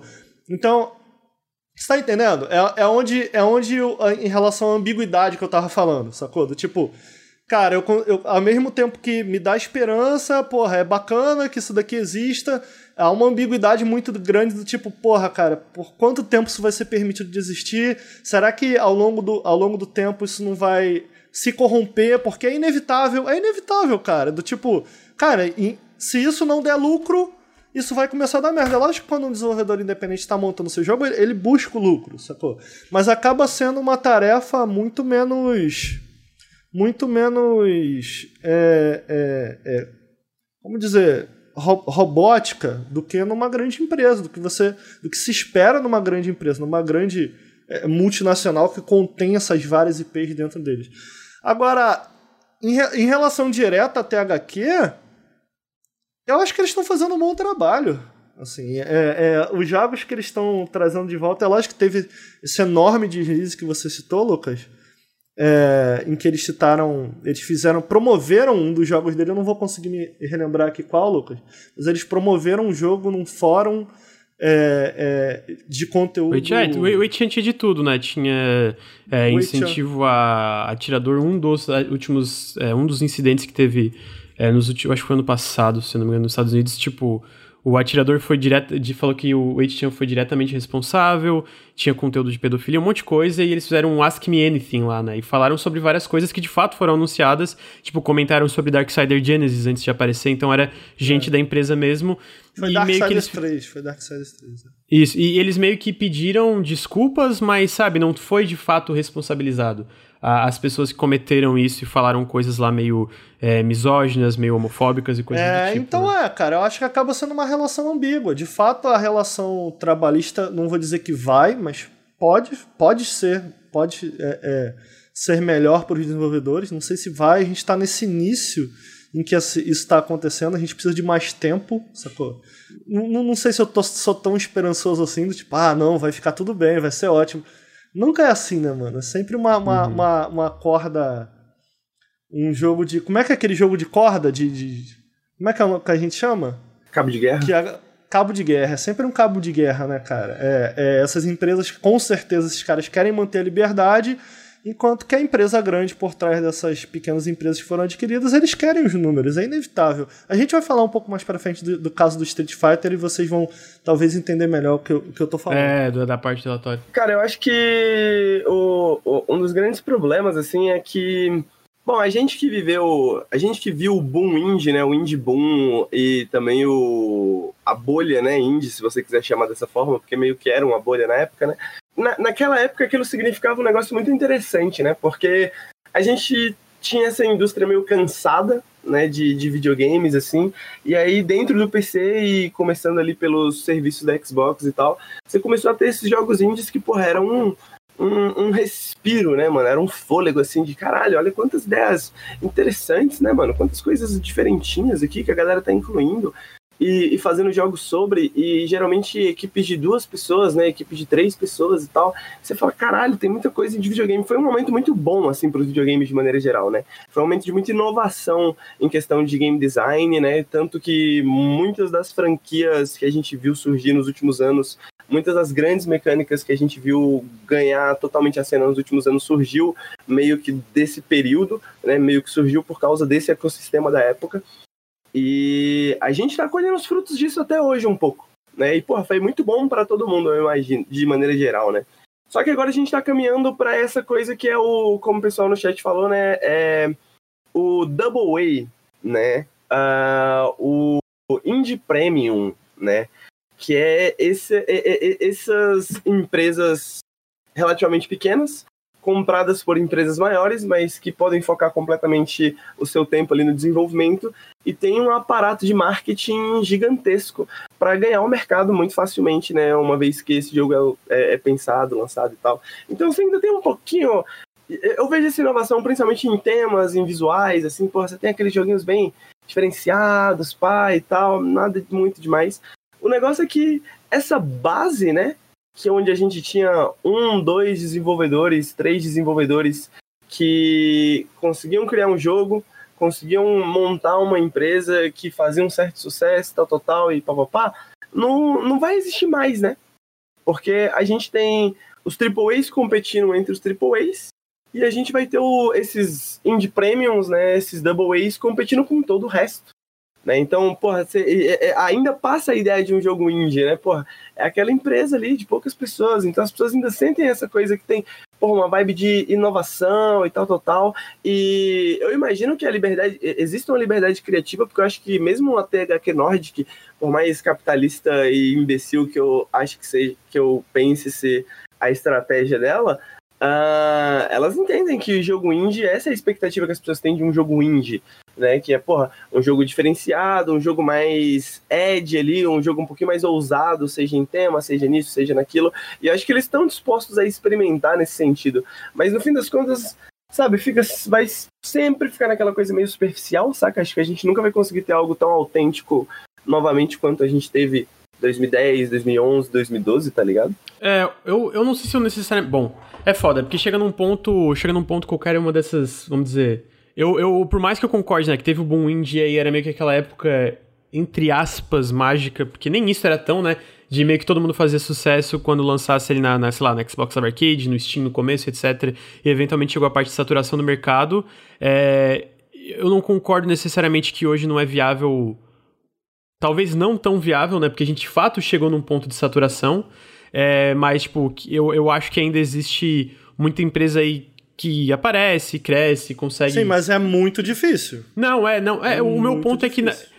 Muito mais é, difícil. Não, exatamente. Meu ponto já é que a gente tem essa ideia de que realmente era um boom, mas que já, já era difícil na época, o lance é que a dificuldade era outra, a dificuldade era tu ser selecionado. Hoje, basicamente, tu consegue entrar, tipo, eu consigo fazer um jogo ali, sei lá, uma coisa que eu, eu não sei fazer jogo, né? Por isso que eu, tipo, eu fiz design de jogos, mas eu nunca fiz um jogo comercial. Então eu consigo fazer uma coisa ali e lançar no Steam provavelmente não vai fazer sucesso, etc. Né? Então, tipo, na época a dificuldade era a Microsoft ou a Sony ou qualquer outra empresa de selecionar para tu aparecer nessa coisa super. que era uma curadoria super seleta, assim, né? Que também não era necessariamente bom, né? A gente via muitas reclamações e, e é, relatos sobre como isso também era ruim de certa forma. Então, tipo, a dificuldade virou outra que não é necessariamente melhor, tá? Não é nem pior nem melhor, só que virou uma coisa que agora é super saturado. Antes era, cara, a Microsoft tem que selecionar. O Steam tem que selecionar, porque o Steam não era como era hoje, né? Tinha uma, uma equipe que selecionava o que, que eles achavam que faria sucesso ou não no, no, no Steam. Inclusive, quer ver um jogo que eles acharam que não faria sucesso no Steam numa época? Stardew Valley. Que é bizarro eles pensar isso hoje, né? Sim. Stardew Valley vendeu mais de 10 milhões. Então, o que eu quero é um dizer... dos maiores jogos do Steam. O que eu quero dizer é que eu, eu não discordo com vocês que realmente teve um boom. É só que nunca. Eu, eu, uma coisa que eu gosto, que eu não gosto, que eu gosto de comentar sobre, é que nunca foi fácil, né? Às vezes a gente entra nesse diálogo, parece que era fácil, parece que, cara, não, realmente era um que... bom. É, é, é... Não, desculpa, pode terminar, Lucas. Não, é, era só isso e. É, porque na, na, nas outras partes, né, sobre a parte de, de, realmente a dinâmica funciona quando tu tá dentro de uma mega corporação, de, é, de um conglomerado, isso tudo muda muito como funciona. Eu pessoalmente gosto muito dessa volta do que, que a gente chama desses jogos de médio orçamento, porque eu acho que muitas vezes eles têm ideias mecânicas ou, ou, ou, temáticas muito mais interessantes que o AAA. Eu acho que alguém comentou no chat que é o lance que. Eu não sei que falou. Ah é, é, esse tipo de jogo, o lugar é no Game Pass, e eu não sei se eu concordo, eu acho que o Game Pass funciona como para qualquer outro tipo de jogo, AAA ou Indie, mas eu acho que também tem um espaço na, na parte de vender, no Steam ou qualquer outra coisa, de ser um jogo onde tu vai e compra, né? Eu acho que eles têm ideias muito interessantes, então eu fico feliz que essas, né, dentro do contexto que a gente vive, eu fico feliz que essas empresas se interessam, então voltando a fazer desse, esse tipo de jogo, porque eles são, como eu falei, eles tem um, um, risco financeiro menor, então às vezes tem ideias muito mais legais do que a gente vê nos AAAs que são meio. É, meio é uma hegemonia, né? É, é, isso, né? De Sim. Ser tudo parecido às Sim. vezes. Então eu fico feliz que isso acontece, mas é nem vocês falaram, né? Quanto tempo que isso vai durar? E eu acho importante a gente discutir isso porque eu vejo muito na internet isso é meio que torcer por aquisições, né? Espero que tal empresa compre X, Y.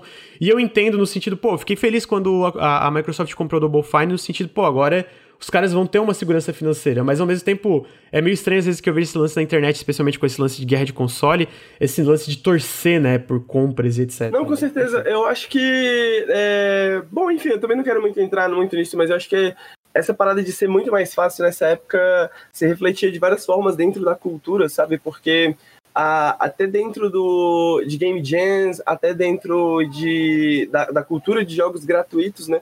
Você tinha muita gente que começava a fazer um jogo gratuito, esse jogo ganhava alguma visibilidade, isso virava um Kickstarter de sucesso e a pessoa conseguia publicar seu jogo, sabe? Tinha outras formas de financiamento, por exemplo, Kickstarters, que hoje em dia se tornou também essa coisa mais saturada, que na época era mais comum, sabe? E, por exemplo, jogos que saíam de Game Jams e que eventualmente entravam no Steam, mesmo no começo do Greenlight, né? Porque teve essa época pré-Greenlight, mas mesmo ali nos primeiros anos do Greenlight, ainda era algo que. Era isso, né? Você entrava no Steam, você tinha uma ideia interessantinha, ia, ia bem, né? E eu acho que isso acabou, sabe? Eu acho que tanto pela saturação das empresas quanto pela competição maior de marketing, assim, de ter que competir com uma THQ Nordic da vida, que está lançando jogos no mesmo nicho ali que você, sabe? Eu acho que sempre foi difícil, mas agora está infinita vezes mais difícil, sabe? Porque muita gente que viu esse processo acontecer são as pessoas que agora se estão produzindo jogos, que agora estão criando suas empresas, formando suas empresas, sabe? E é muita gente ao mesmo tempo. E, as, e a THQ Nordic, é uma, é uma Microsoft da vida, a própria Valve, né, acho que foi uma das primeiras a pensar nisso, na real, é, se adiantou esse processo, né? E começou a trazer aquelas empresas ali que podia que eles podiam ajudar a desenvolver, né? Que eles podiam ajudar meio que a incubar de certa forma. Então, eu acho que aí fica cada vez mais incerto assim para mim o o que, que significa ser indie exatamente hoje em dia? É, não, é, eu tava vendo comentários do chat que eu até concordo que falaram que a gente estava mantendo a Double Fine comprando jogo com financiamento coletivo há anos, né? Mas a gente vê que a, a própria Double Fine e a Ninja Theory, elas falaram publicamente que elas não estavam tá? numa situação que elas precisavam ser compradas, né? Mas elas não estavam numa situação tranquila também, né? É isso que eu digo que quando eu falo sobre essa é, saúde financeira, mais é, segurança financeira, é mais no sentido que a gente vê a Double Fine num panorama, pelo menos pro curto a médio prazo, muito mais positivo e a gente vê isso até dentro do Psychonauts 2 e outros jogos, né? É, de fato, isso pode mudar, é, isso, isso inclui também a THQ Norte comprando uma empresa como a 4A, a, a, a Sony comprando qualquer empresa, essas mega corporações sempre veem isso. Eu vi uma entrevista com o Tim Schafer muito bom que ele fala, assim, né, que o, o Greg Miller pergunta, ele falou, ah, é, mas, né, a gente... É, Tipo, tu não tem medo, por exemplo, que ele fala que hoje ele confia muito na liderança atual da, da Microsoft, né? E ele, daí o, o Greg Miller fala, pô, mas isso pode trocar, né? Ele fala, é, a gente tem. A gente tem. Sabia disso quando a gente se vendeu, né? A gente tinha consciência disso, mas dentro do contexto que a gente tava, por tudo que a gente conversou e pela forma que a gente tá fazendo o jogo e pela forma que eles estão indo pra frente com o Game Pass, pra gente fez muito sentido a gente entrar nessa, nessa situação, né? É Ainda é assim, grande, é o que né? a gente é, exatamente. É, isso aqui, e aí é o que a gente fala, né? Hoje a gente vive numa situação, especialmente para uma empresa como a Double Fine, que não era grande, mas ele tinha 60, 70 pessoas. Em São Francisco, que é uma das cidades mais caras ali do, do mundo para se desenvolver jogos, é muito difícil se manter independente, né? Então a gente vê o, o lance do Psychonauts 2, ele foi financiado de fato coletivamente, mas eles deixaram o público. Cara, isso é só. Tipo, não é nem um terço do, do, do, do orçamento total do jogo. Uma parte vai ser financiado internamente pelo, pelo, pelo que a gente tem guardado de dinheiro, uma parte vai ser pelo FIG e pelos investidores do FIG, uma parte vai ser por uma publisher que na época era Starbreeze, que foi pra merda, Starbreeze quase faliu, teve que basicamente porque a galera que tava gerenciando a Starbreeze era uma merda também, né? Então, o, o, o, o, lance da, da, do debate aqui é isso, né? Por um lado, eu fico feliz, cara, pô, por agora eles estão bem e, pô, Psychonauts parece melhor do que nunca, foi adiado para 2021, eles têm mais recursos, mas por outro é, como o Ricardo falou, até quando isso vai acontecer, né? Será que isso vai se manter? A gente falou isso no primeiro episódio do Café do Videogame, será que isso, o lance do Game Pass, não vai mudar um pouco? Ou nem no Game Pass, né? Até dentro da, de uma empresa como a Embracer, que é a THQ Nordic, será que eles vão manter essa liberdade ali da galera fazer Satisfactory, jogos menores, jogos maiores, jogos médios, ou, ah, enfim, todas todas essas empresas que estão indo para uma direção de aquisição, como é que isso vai funcionar para o futuro e como como tá muito cara, tá indo, né? Porque agora tá entrando streaming e a gente fala sobre essas, eh, essas aquisições, mas a gente também tem muito essas empresas é, que fazem investimentos, tipo a Kowloon Knights, que investiu, é, por exemplo, no protótipo do jogo do Eda pra Epic agora financiar o jogo como um todo, ou a Kowloon Knights que também financiou outros jogos independentes, vários jogos independentes que a gente vê aí, inclusive o próprio Godfall, o protótipo foi financiado por eles e, a IP é do estúdio e tal. Então, tipo, a gente vê várias direções diferentes. O, o, problema é que mesmo com todas essas coisas, o fato é que a direção tá indo pra consolidação corporativa, né? E isso é uma coisa muito perigosa, né?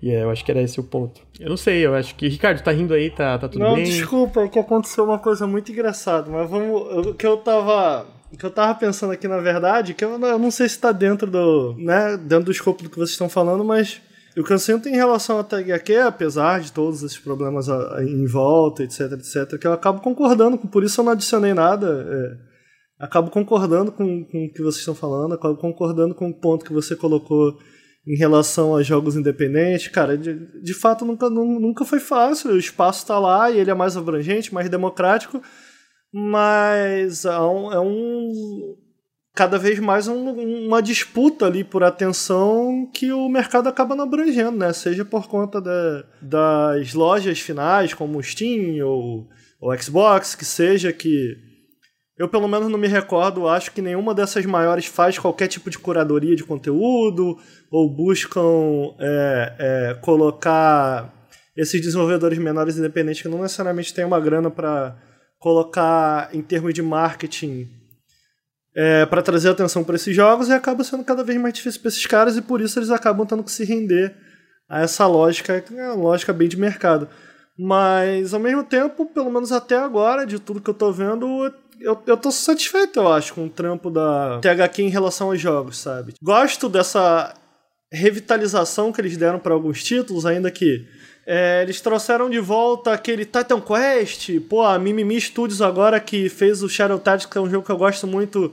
Eles financiaram o Desperados, cara, que é uma franquia antigaça que Tava com ele na tela agora, inclusive, tipo, um jogo super polido, né? O que eu entrei um pouco, às vezes, do, do meio termo ser tanto melhor como mais interessante do que às vezes a gente vê no meio do AAA, né? Esse, esse retorno agora do King, Kingdom of Amalur, é possível que a gente veja mais conteúdo, que é um jogo que sempre teve potencial, mas ele, eu, na, na, minha opinião, acho que eu joguei umas 30 horas, é um jogo que precisa de mudanças mais profundas do que simplesmente um relançamento, sacou? Mas é uma, é uma franquia que lá atrás eu falei, cara, isso aqui tem potencial, pena que, que né, se perdeu, sumiu e tal. O Titan Quest eles trouxeram de volta também, né? E eventualmente eles fizeram uma nova uma nova DLC pro Titan Quest. Então, quem sabe a gente não possa ver isso também no Kingdom of Amalur. É, de maneira geral, o que eles estão lançando, eles lançaram também recentemente, me corrija se eu estiver errado, Lucas, esse relançamento do Bob Esponja. Não foram eles que, que, que fizeram Foram, foram eles Foi. também. Então, assim, ó, eu, eles estão trazendo coisas de volta. Eu acho que a gente já comentou sobre isso nesse podcast, mas em outros também. Eu acho interessante porque me parece que eles estão encontrando um espaço, até a HQ está encontrando um espaço para esses jogos B, sacou? E eu, eu acho que eu tava com saudade deles. Tipo, é, são esses jogos que eles não têm ambição de AAA, eles são o que eles precisam ser. E tá ali, cara, um joguinho de plataforma, o Desperados, cara, eu sou completamente apaixonado, tá entre os melhores jogos que eu joguei esse ano. Cara, tem, é bonito, é um jogo muito bonito, mas não tem essa pegada super ambiciosa, cinematográfica. E tá ali, cara. Pô, que legal que isso pode existir, que legal que isso existe e tal. Eu espero que siga dando certo. Eu espero que essa estratégia siga dando certo, porque pelo menos até agora, de um ponto de vista puramente, me tirando aqui do lado crítico, mas no ponto de vista puramente de consumidor, eu gosto do que eles estão uhum. fazendo. É... Uhum. Não, eu tô, eu tô contigo nisso também. Então, rapidamente, então eu não chego a lamentar que eles adquiriram esse, esses estúdios, eu tô curioso. Pô, se eles seguirem fazendo um bom trabalho, que me parece que eles estão fazendo, eu, do ponto de vista do consumidor, é assim que eu sinto. Tomara que eles estejam fazendo um bom trabalho e que venham bons frutos aí dessa, dessa compra. É, então, é, para é, fechar esse assunto no meu caso aqui com uma, um comentário comunista, né? É, o grande problema o grande problema do capital assim o grande problema do capitalismo de maneira geral é que tem essas, esses paradoxos né mano? Tem essa dualidade que é tipo assim você se importa com com direitos trabalhistas sacou? Você se importa com os desenvolvedores e os criadores que você gosta tendo uma estabilidade financeira e uma liberdade criativa para perseguir os projetos que eles querem, você se torna obrigado a defender Uhum. essa consolidação uhum. corporativa, é. tá ligado? Você é consumidor e você quer apoiar o mercado independente, você quer apoiar o desenvolvedor indie, mas você compra jogo na promoção, você é o culpado disso também tá ligado? Você se torna culpado por isso, porque os jogos na promoção, a, a queda, a, a, o costume que a gente criou com Steam, descontos e não sei o que e tal, é uma das grandes razões pela queda vertiginosa de preços de jogos, né? E uma das grandes razões pela qual esses estúdios independentes não têm uh, uma estabilidade financeira agora e precisam procurar né, a aba asa de alguma empresa maior. Então, tipo, e, porra, tá errado você querer comprar um jogo barato, tá ligado? Tá errado você querer poupar o seu dinheiro, porque você já não tem muito também, sabe? Então, é, é, coloca a gente nessas posições muito escrotas, tá ligado? Que não existe exatamente uma resposta certa, saca? Mas é, eu acho que o problema, o, o, problema raiz está lá, né? E esse problema raiz é que gera essas dualidades, e é esse tipo de dualidade que impede a gente também, às vezes, de pensar em uma ideia mais radical, talvez, assim, sacou? De tipo, mesmo como consumidor, sacou? Tipo, porra, sei lá, parei de comprar jogo na Steam, vou piratear tudo que sair na Steam, vou comprar só o que tiver no Tio, tá ligado? Não sei, vou comprar só diretamente com o dev, sabe? Coisas do tipo assim. A gente não consegue pensar, porque a gente acaba preso a esses mercados e não tem como muito se desvencilhar disso. É, né, só pra. É, inclusive, tu comentou um negócio de preço, é muito interessante, porque tem um. Tem um cara que eu gosto muito de acompanhar porque ele é muito transparente em relação à situação financeira do mercado independente, de várias coisas é, que, que é o Mike Rose, né? Que é o cara do, da Number Robots, que ele publicou The Sanders. Ele, inclusive, eles publicaram Hype no Space Outlaw, que eu sei que tu gosta bastante também, Henrique. Sim. E ele argumenta que se tu é um desenvolvedor independente, tu tem que aumentar o preço do teu jogo. Exato. E aí ele, o argumento dele é falar assim, cara, é porque tem muita essa mentalidade que se tu botar o preço muito caro, as pessoas não vão comprar. Só que ele argumenta, e ele tem experiência, ele passa, tipo, é muito por isso que eu gosto tanto de acompanhar ele, porque ele argumenta tudo e mostra os números e tal, né? E obviamente não é uma coisa fixa, não quer dizer que ele tá certo, mas ele argumenta do, da perspectiva dele, de que ele montou uma publisher de sucesso do zero, com basicamente ele e a esposa dele, e mais uma pessoa, e tipo, hoje eles estão, sei lá, em oito, nove funcionários. Desculpa, quem é?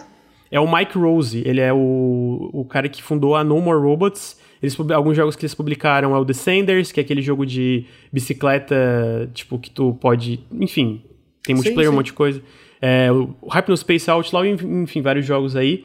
E ele argumenta que basicamente, cara, o número de pessoas que vão comprar o teu jogo barato, especialmente se o teu jogo é mais um Metroidvania, é mais um Walking Simulator, sabe? Tipo, mais uma parada que não tenha, tipo... E ele não fala nem no sentido de orçamento, mas não tem uma, um, um, pitch que chama a atenção da pessoa imediatamente, né? Uhum ele fala que se tu botar o jogo a 25 dólares ou a 10 dólares, provavelmente tu vai, às vezes, vender, no mínimo, tu vai vender a mesma quantidade de cópias a 25 dólares, só que tu vai lucrar muito mais. Então, tipo, é, é, muito engraçado porque ele vai um pouco contra essa ideia, uma tendência, né? Como tu falou, por causa de, de promoções, etc., de baratear os jogos. Ele fala, não, mano, aumenta o preço. É, o, é o, aumenta a, o preço. corrida para baixo, né? A corrida pro, pro, pro fundo do pote, né? É, tem um, um, cara também que ele é escreve sobre videogame na internet. Esqueci o nome dele agora, mas ele fala um negócio interessante para criadores de conteúdo e para pessoas que fazem videogame de maneira geral, que é a, a, a coisa mais anticapitalista que você pode fazer hoje é cobrar caro pelo seu trabalho sacou? Cobrar bastante pelo seu trabalho. É nesse tipo de situação que a gente. O MC da falar algo parecido com isso, que você não, que você não gosta. é, mas porque mas faz isso, em, em, pelo menos em questão de estratégia, isso faz muito sentido, sacou? Porque justamente, cara, o mercado ele vai levar o seu preço para baixo ele vai foder com o criador independente, tá ligado? Tipo, se você colocar o seu jogo muito barato, na primeira promoção tem várias vários é, post-mortems, né? Que os desenvolvedores mostram isso, que, mano, depois da primeira promoção, depois da primeira vez que o jogo entra em promoção na Steam, acaba as vendas, tá ligado? Acaba o, o, o ciclo orgânico de vendas. Porque tá tendo um ciclo orgânico de vendas, aí começa a baixar, né, normalmente e tal. E aí, porra, primeira promoção, o bagulho cai vertiginosamente, porque todo mundo compra, ou tem aqueles bots que compra aqui, né, e revende depois mais barato, etc, etc, etc. Então, tipo assim, promoção, algo que é muito bom para o consumidor, se torna algo que é muito ruim para o desenvolvedor. Saca? Tipo, cobrar um valor caro que seria algo muito bom pro, pro desenvolvedor, se torna muito ruim pro consumidor. É, um contrato de exclusividade com a Epic da vida, que é muito bom pro desenvolvedor, se torna muito ruim pro consumidor, tá ligado? Então, a, a, a, gente, a gente é colocado nessas relações de antagonização sacou? De antagonismo com justamente, mano, as pessoas que criam jogos, que é justamente as pessoas que o trabalho a gente quer ver, saca? O trabalho que a gente quer experienciar e tal. E é isso, né? No final das contas, as empresas que acabam se fudendo, né? Porque quando ninguém culpa tanto a Epic, né? Ninguém vai a gente vai chegar lá, né? Mas ninguém vai falar tanto, ah, porra, a Epic tem contratos exclusivos e tal, quanto vai chegar lá no, na DM do desenvolvedor, né, no Twitter do desenvolvedor e xingar, falar, seu filho da puta, você colocou seu jogo exclusivo, não sei o que, igual aconteceu com o Ublets, né, igual aconteceu com vários desenvolvedores, o Metro, né, e etc, é, não, etc. Pode falar, eu, Não, eu só ia comentar que eu, eu tava ouvindo o que o Henrique tinha para falar e eu parei para rir no meio do que ele tava falando, porque eu acabei de perceber que antes do início dessa discussão, ele realmente foi buscar a camisetinha dele do comunismo. ele tá com a camisetinha. Cara, ele. Tá amarela. Caraca, é, é só isso, a minha colocação é só isso. Mas em relação a isso tudo que o, que o Henrique falou, eu fico assim, eu fico. Ainda que eu, eu concordo com, com o que ele diz, mas eu fico meio dividido no sentido que o reformista em mim pensa assim, cara Ainda que eu concorde com tudo que você disse sobre essa acumulação de poder na mão de quem está acumulando poder, que a gente conhece, a gente sabe na mão de quem está, etc. Mas eu fico meio assim, cara, eu quero que os desenvolvedores ganhem dinheiro, irmão. Eu quero que os desenvolvedores ganhem dinheiro, que eles possam trabalhar bem. Eu sei que, pô, a gente, bem ou mal, a gente tem uma produtora de conteúdo independente aqui, não tem? A gente sabe as dificuldades que, é, que, total. Né, que, que nos rodeiam se, e tal. Se, se, alguém batesse assim e falasse, pô, quero comprar um Nautilus aqui, vocês continuam trabalhando com liberdade criativa, mas Irmão, um milhão pra cada um mas, mas, você tá entendendo? E aí, e aí, porra, eu consigo entender. Eu lembro que, que quando o Tim Schafer fechou com o Xbox, teve uma reação de algumas pessoas, incluindo algumas pessoas próximas aí, tipo, ah, traidor do movimento, tava falando lá, tava batendo na tecla no último evento, é, é, que é uma organização que eu acho importante, que está acontecendo cada vez mais sendo falada no mundo dos videogames, que é a sindicalização dos produtores de, de, de jogos, que parece cada vez mais necessária. É... E no fundo, no fundo, cara, eu fico assim, mano, é... porra, se ele tá conseguindo manter o estúdio dele com, a, com o pessoal ali. Você tá entendendo? Eu entendo a problemática em volta, mas o reformista em mim fica assim: brother, eu tô feliz que esse cara tá fazendo o dinheiro dele para poder fazer o que ele tinha que fazer, entendeu? Eu consigo entender toda a lógica por trás de tipo, porra, mas aí enfraquece, não sei o quê. Ele é uma voz proeminente, ele poderia estar tá fazendo muito mais por quem trabalha nessa indústria. De fato, de fato. Mas, cara, no, no, fim do dia, mano, infelizmente, infelizmente, a gente tem que botar comida na mesa, irmão, sacou? É, exatamente. E, e, a gente, e não só isso, cara, a gente sabe o tipo de problema que a gente aqui menor passa. Pô, toda sexta-feira eu tenho que fazer o periscópio. Porra, eu adoraria toda sexta-feira poder estar com a minha namorada, mas eu tô aqui trabalhando. Você tá entendendo? Então passa por toda essa. É, é ambíguo, é muito ambíguo, é muito complicado. Não, toda é essa, complexo, Toda né? essa relação. Tá, você fica puto comigo, Henrique, que eu acabei de falar isso? Não, cara, porque justamente acho que o meu ponto era justamente esse de que não existe uma resposta correta para essa pergunta, tá ligado? Porque justamente o sistema que a gente está inserido cria esses paradoxos que a gente não tem pra onde escolher, sacou? Tipo, justamente, mano, óbvio que eu quero que os desenvolvedores, principalmente aqueles que estão desenvolvendo produtos legais e tal, tipo, exato, tenham comida na mesa, tenham liberdade criativa, não tenham que ter, passar por esse estresse fudido de lançamento de, pô, será que meu jogo vai dar certo, será que não vai, saca? Que tem um aparato de marketing, que tem uma estrutura de marketing, para que não tenha que se preocupar com isso, porque às vezes os caras, pô, estão afim de fazer jogo, não se preocupar em como que eles vão twittar sobre o jogo, tá ligado? E até a HQ Nord, que essas publishers, elas permitem isso, essas, essas conglomerados permitem isso, né? Uh, então é isso, a gente é colocado nessa situação onde ser anticapitalista, em algum sentido, é ser é, é, é antagonizar as decisões uhum. dos devs, Sacou? Então a gente. É, isso não... rola muito quando a gente fala de Black Money, rola muito Exato, problemática. Exato, sacou? Tipo, a gente não, literalmente não tem uma resposta certa. É um paradoxo que a gente vive, saca? Não é um paradoxo mental teórico, sacou? Tipo, é um paradoxo que a gente vive. A gente simplesmente não tem uma escolha, meio que ficar preso entre a cruz e a espada. Então, eu, na minha opinião, no final das contas, é um problema de um sistema como um todo que a gente teria que resolver. Mas, de novo, a gente também, também não tem exatamente uma maneira fácil de resolver isso. Então, fica nessa. Qual que é o melhor agora? O melhor agora, no fim das contas, é o conglomerado corporativo. Quem diria, né? Olha que absurdo dizer isso. Caralho, olha o Henrique. mas o Henrique com a camisinha, com a camisinha dele vermelhinha ali, com a foice e com o martelo, lançou essa, lançou pois a é, brava. É, essa, que é, é, essa que é a situação que a gente se coloca, né? Porque, tipo assim, você é, é obrigado a admitir que essa é a melhor alternativa, porque a indústria ela é tão nociva a, a, aos criadores independentes que ela é tão uh, ela é tão difícil de criar subsistência né, dentro daquele ecossistema ali que essa se torna a melhor opção se a gente quer ter alguma variedade possível em videogame, tá ligado? Se a gente quer ter alguma, alguma sustentabilidade possível para criadores independentes, tá ligado? Porra, é foda, né? Complicado. O Henrique quase chorando pra falar isso, tá? Tipo... Complicado, né? tipo assim, que merda, né?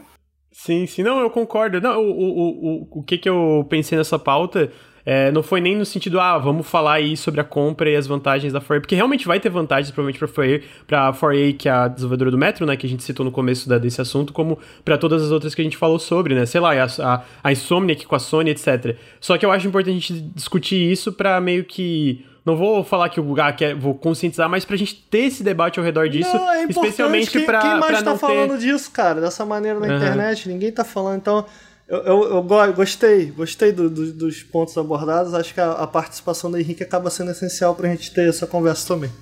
Uhum. É, eu acho que é, é, mais sobre isso, sabe? Tipo, que nem eu falei, é, é, é, essa divisão que fica como o Henrique falou, né? Tu fica feliz que eles vão ter a liberdade criativa, mas a gente enxerga que tem um problema maior ao redor disso.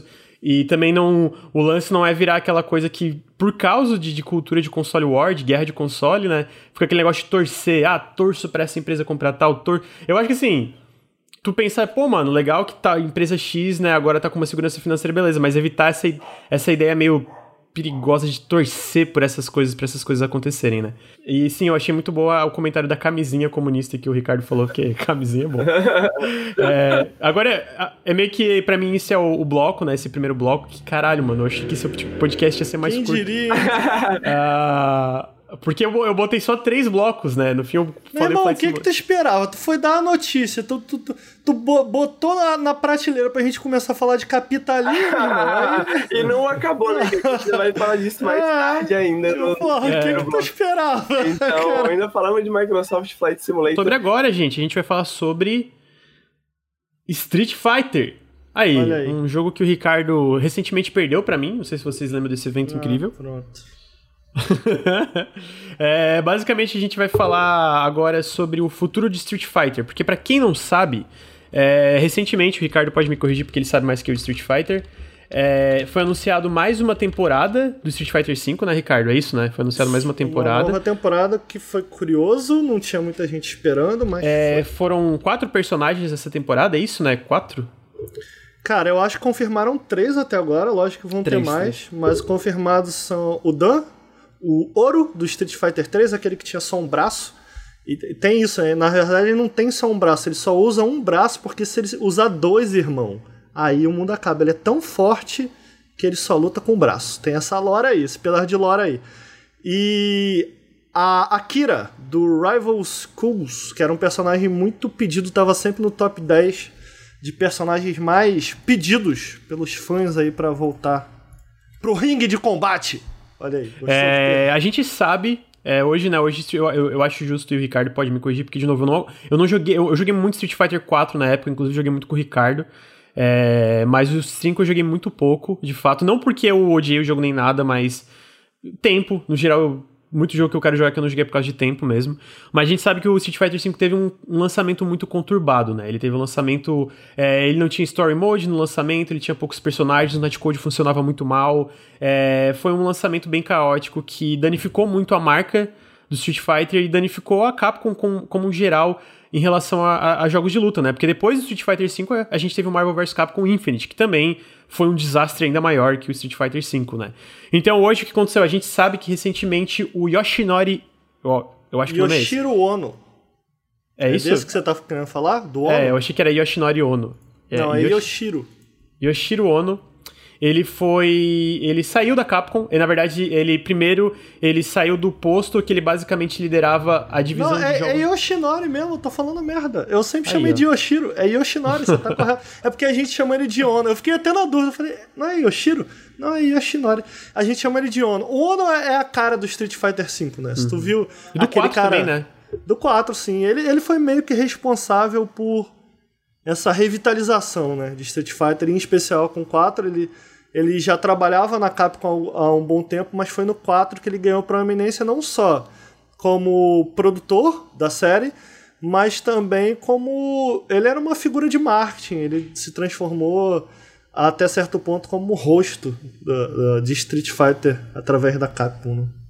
Uhum. Ricardo, eu vou pedir um favor para ti, porque eu, eu tô, vai, se eu abrir a pauta aqui vai dar problema, então eu vou pedir pra tu abrir para mim e me, e me acompanhando na linha de tempo e me corrigindo o que, que eu estiver falando errado, porque eu, eu vi o VOD, basicamente o que, que rolou foi que teve um canal, eu não vi o vídeo original, eu vi o VOD do Max, Maximilian, é, o Maximilian Dude, que é um cara que é muito conhecido dentro da cena de jogos de luta, inclusive ele trabalhou no Marvel vs Capcom 3, eu, eu não tenho certeza se no Street Fighter 4, mas no Marvel vs Capcom 3 eu sei que ele trabalhou. Ele trabalhou no 5 também, com marketing, uhum. relacionado no a marketing. marketing. E ele tem. Né, ele é, um, é uma figura bastante conhecida nesse meio. Uh, e ele tem ele tem muitos contatos ali dentro, mas quem trouxe a princípio algumas informações a respeito do desenvolvimento do Street Fighter 6, que é o que a gente vai comentar um pouco aqui, comparar um pouco com Street Fighter 5, com por que esse Season Pass acabou de ser anunciado, mas também comentar a saída do Yoshiro Ono, Yoshinoro Ono, Yoshinori Ono. Da, da, é. da empresa, que Curiosamente, do meu ponto de vista, as coisas parecem estar, estar interligadas. Eu acho que tem algumas curiosidades, algumas coisas interessantes para a gente descobrir, discutir ao redor disso aí, para além de. Ah, foram lançados esses personagens aqui, sabe? É, o, o, a história, na verdade, começa com um leak.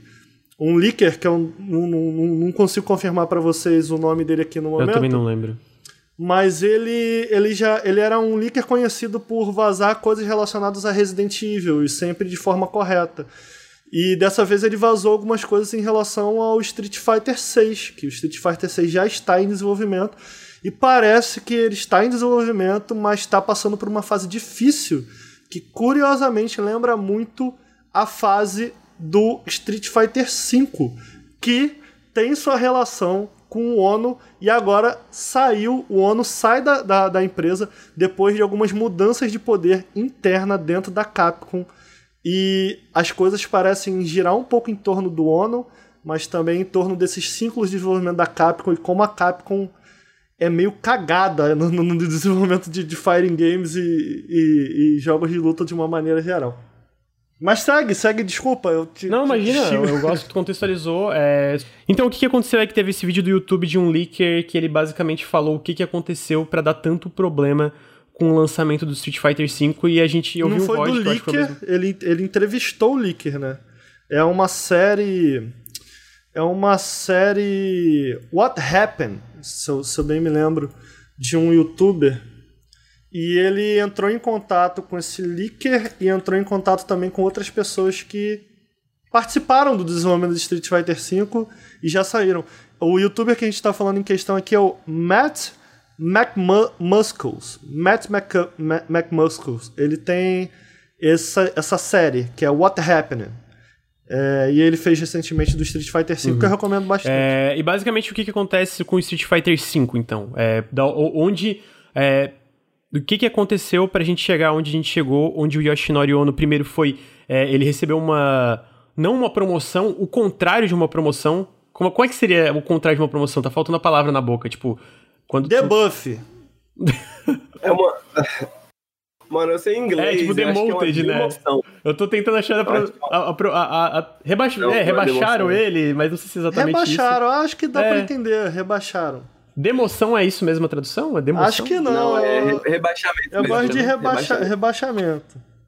É, enfim, seria isso que aconteceu. E aí, logo depois disso acontecer, ele confirmou que saiu da Capcom. Então, o Ono hoje não trabalha mais na Capcom.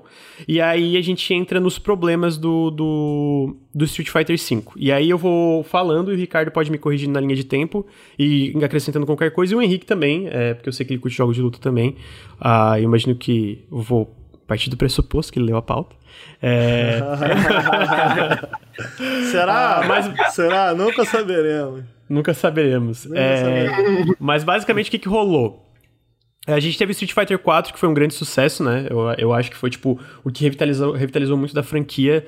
E o Street Fighter 4, ele foi, em grande parte, é, direcionado pelo ONU. O ONU era o líder da Capcom, era, fazia parte da liderança é, ali da, da parte da divisão de jogos da Capcom na época. Inclusive, ele foi promovido na época por causa do sucesso do Street Fighter 4 para outras divisões, que deu muita merda, né? Ele foi um dos responsáveis pelo Deep Down, que deu um monte de problema também na época, ele estava envolvido nisso. Ah, e basicamente o que aconteceu é, teve o Street Fighter 4. Ah, quem trabalhou no Street Fighter 4, pra quem não sabe, a Capcom faz o design dos Street Fighters, né? Eles fazem os personagens, eles fazem o design da parte de, tipo, mecânica, mas quem de fato trabalha, programa e monta os jogos é uma empresa chamada Jimps. Exato. Eles que, foram- que é conhecida pra quem. Eu, eu já fu- passei da época, mas pro pessoal que é entusiasta de Dragon Ball, eles desenvolveram toda a série é, Budokai. E eles recentemente também eles trabalharam no Xenoverse. É uma, é uma boa empresa, eles entendem de, de jogos de luta. Em uma entrevista, o ONU comentou, perguntaram para ele como funcionava a divisão de, de trabalho, né? Porque a Jinx é basica, foi basicamente uma co-desenvolvedora do Street Fighter 4. Então ele falou que a maneira que trabalhava é que a Capcom fazia a arte, os personagens e o design.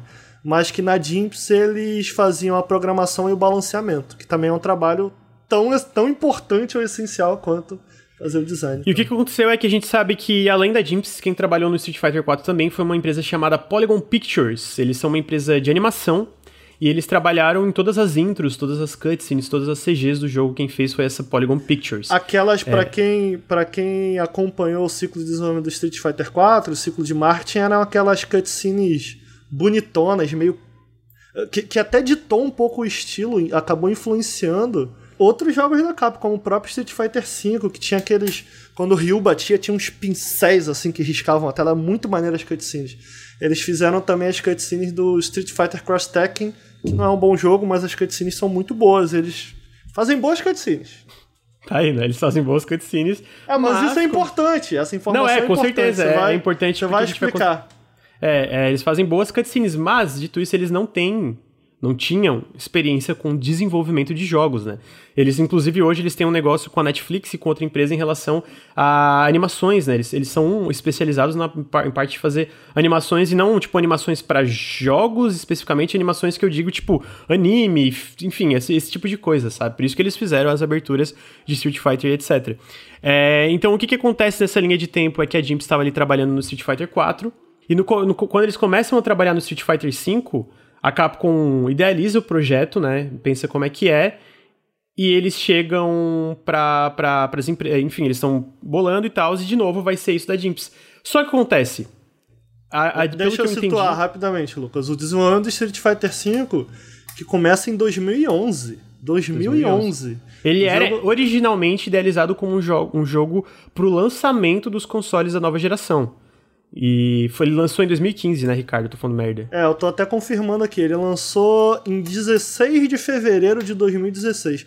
Em 2016. 2011, então, eles, eles, eles começam o desenvolvimento de Street Fighter V dentro da Capcom para que ele seja lançado junto do lançamento, a princípio, dos consoles, na, na, na, no plural. E aí, ao longo dessa história, a gente vai entender porque a Capcom passa. O que eu acho interessante dessa história toda é porque a gente sabe que a Capcom passou por um momento ali, antes dessa levantada nova deles com Monster Hunter, Resident Evil e tal. A Capcom passa por um. por um. por um momento complicado em que a empresa estava chegando próximo do esgotamento financeiro ali.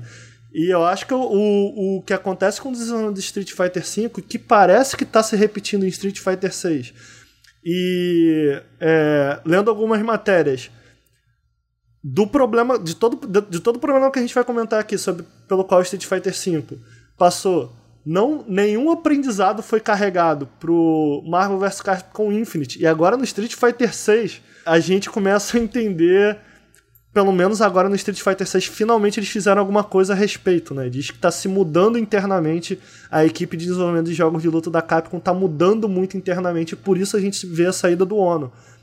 É, mas pelo menos finalmente eles fizeram alguma coisa a respeito, porque essa história da, de Street Fighter V é uma bagunça, e tu entende por que, que a Capcom ficou ali por um momento do, do, do, do tempo em uma situação tão complicada, né? E por que Street Fighter V também acaba se tornando um exclusivo do PlayStation. Exclusivo, né? Exclusivo no console do PlayStation. É, basicamente o que a gente sabe então é que inclusive é confirmado pelo Maximilian, que é um cara que trabalhou na Capcom, que ele conhecia muita gente que trabalhava na Capcom, inclusive era amigo de várias pessoas durante a parte do, do, do Street Fighter V, que ele trabalhou um tempo no 5, mas ele eventualmente saiu da Capcom e conhecia gente que estava na Capcom dos Estados Unidos ainda, né?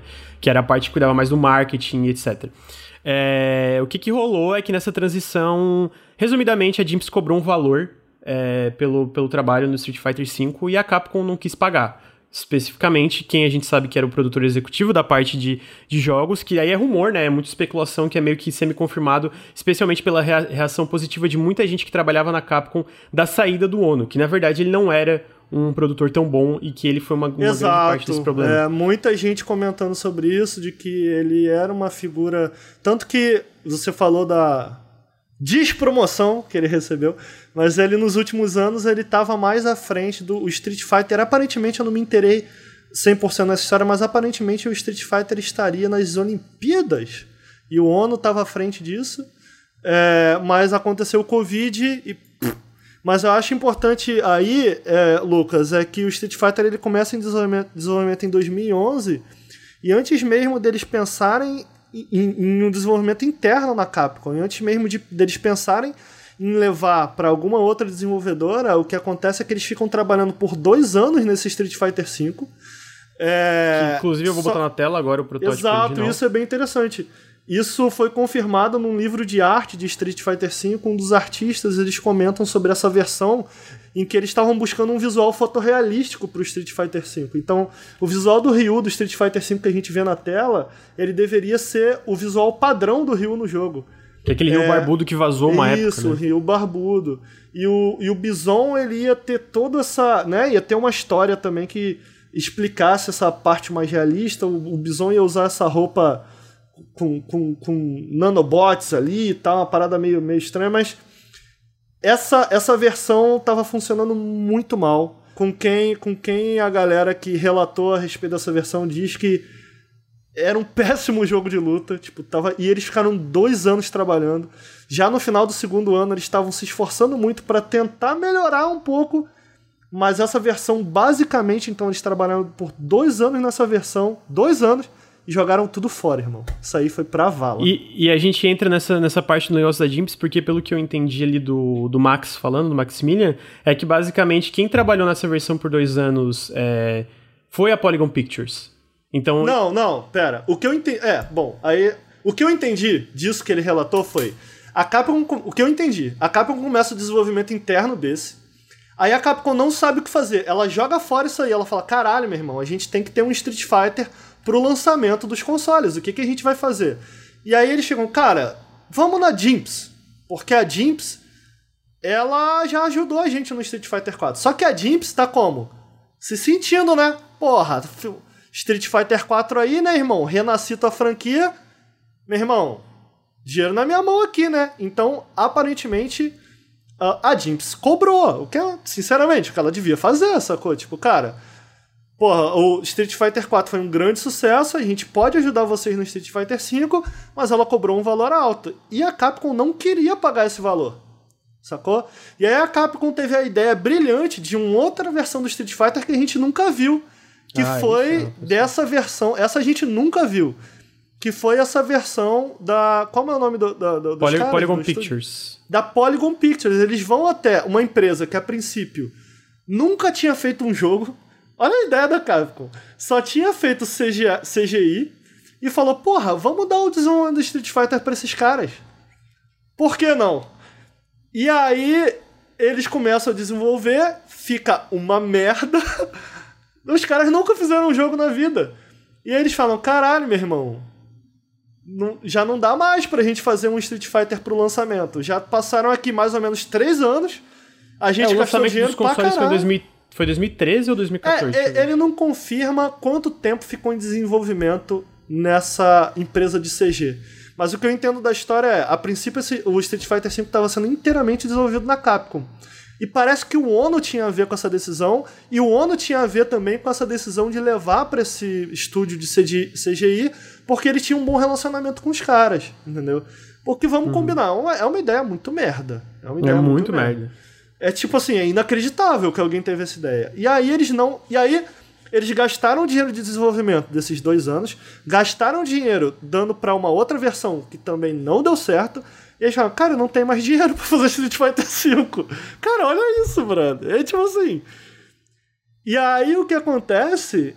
Eles voltam a pensar na Dimps, e aí é quando eles vão até a Sony, né? A Sony aceita pagar os custos de marketing e pede a exclusividade para pagar a Dimps para fazer o Street Fighter V em conjunto com a Capcom. E aí a culpa não é da Dimps, sabe? Porque o Street Fighter V, como você citou, Lucas, ele passou por problemas. O Street Fighter V passou por problemas no lançamento.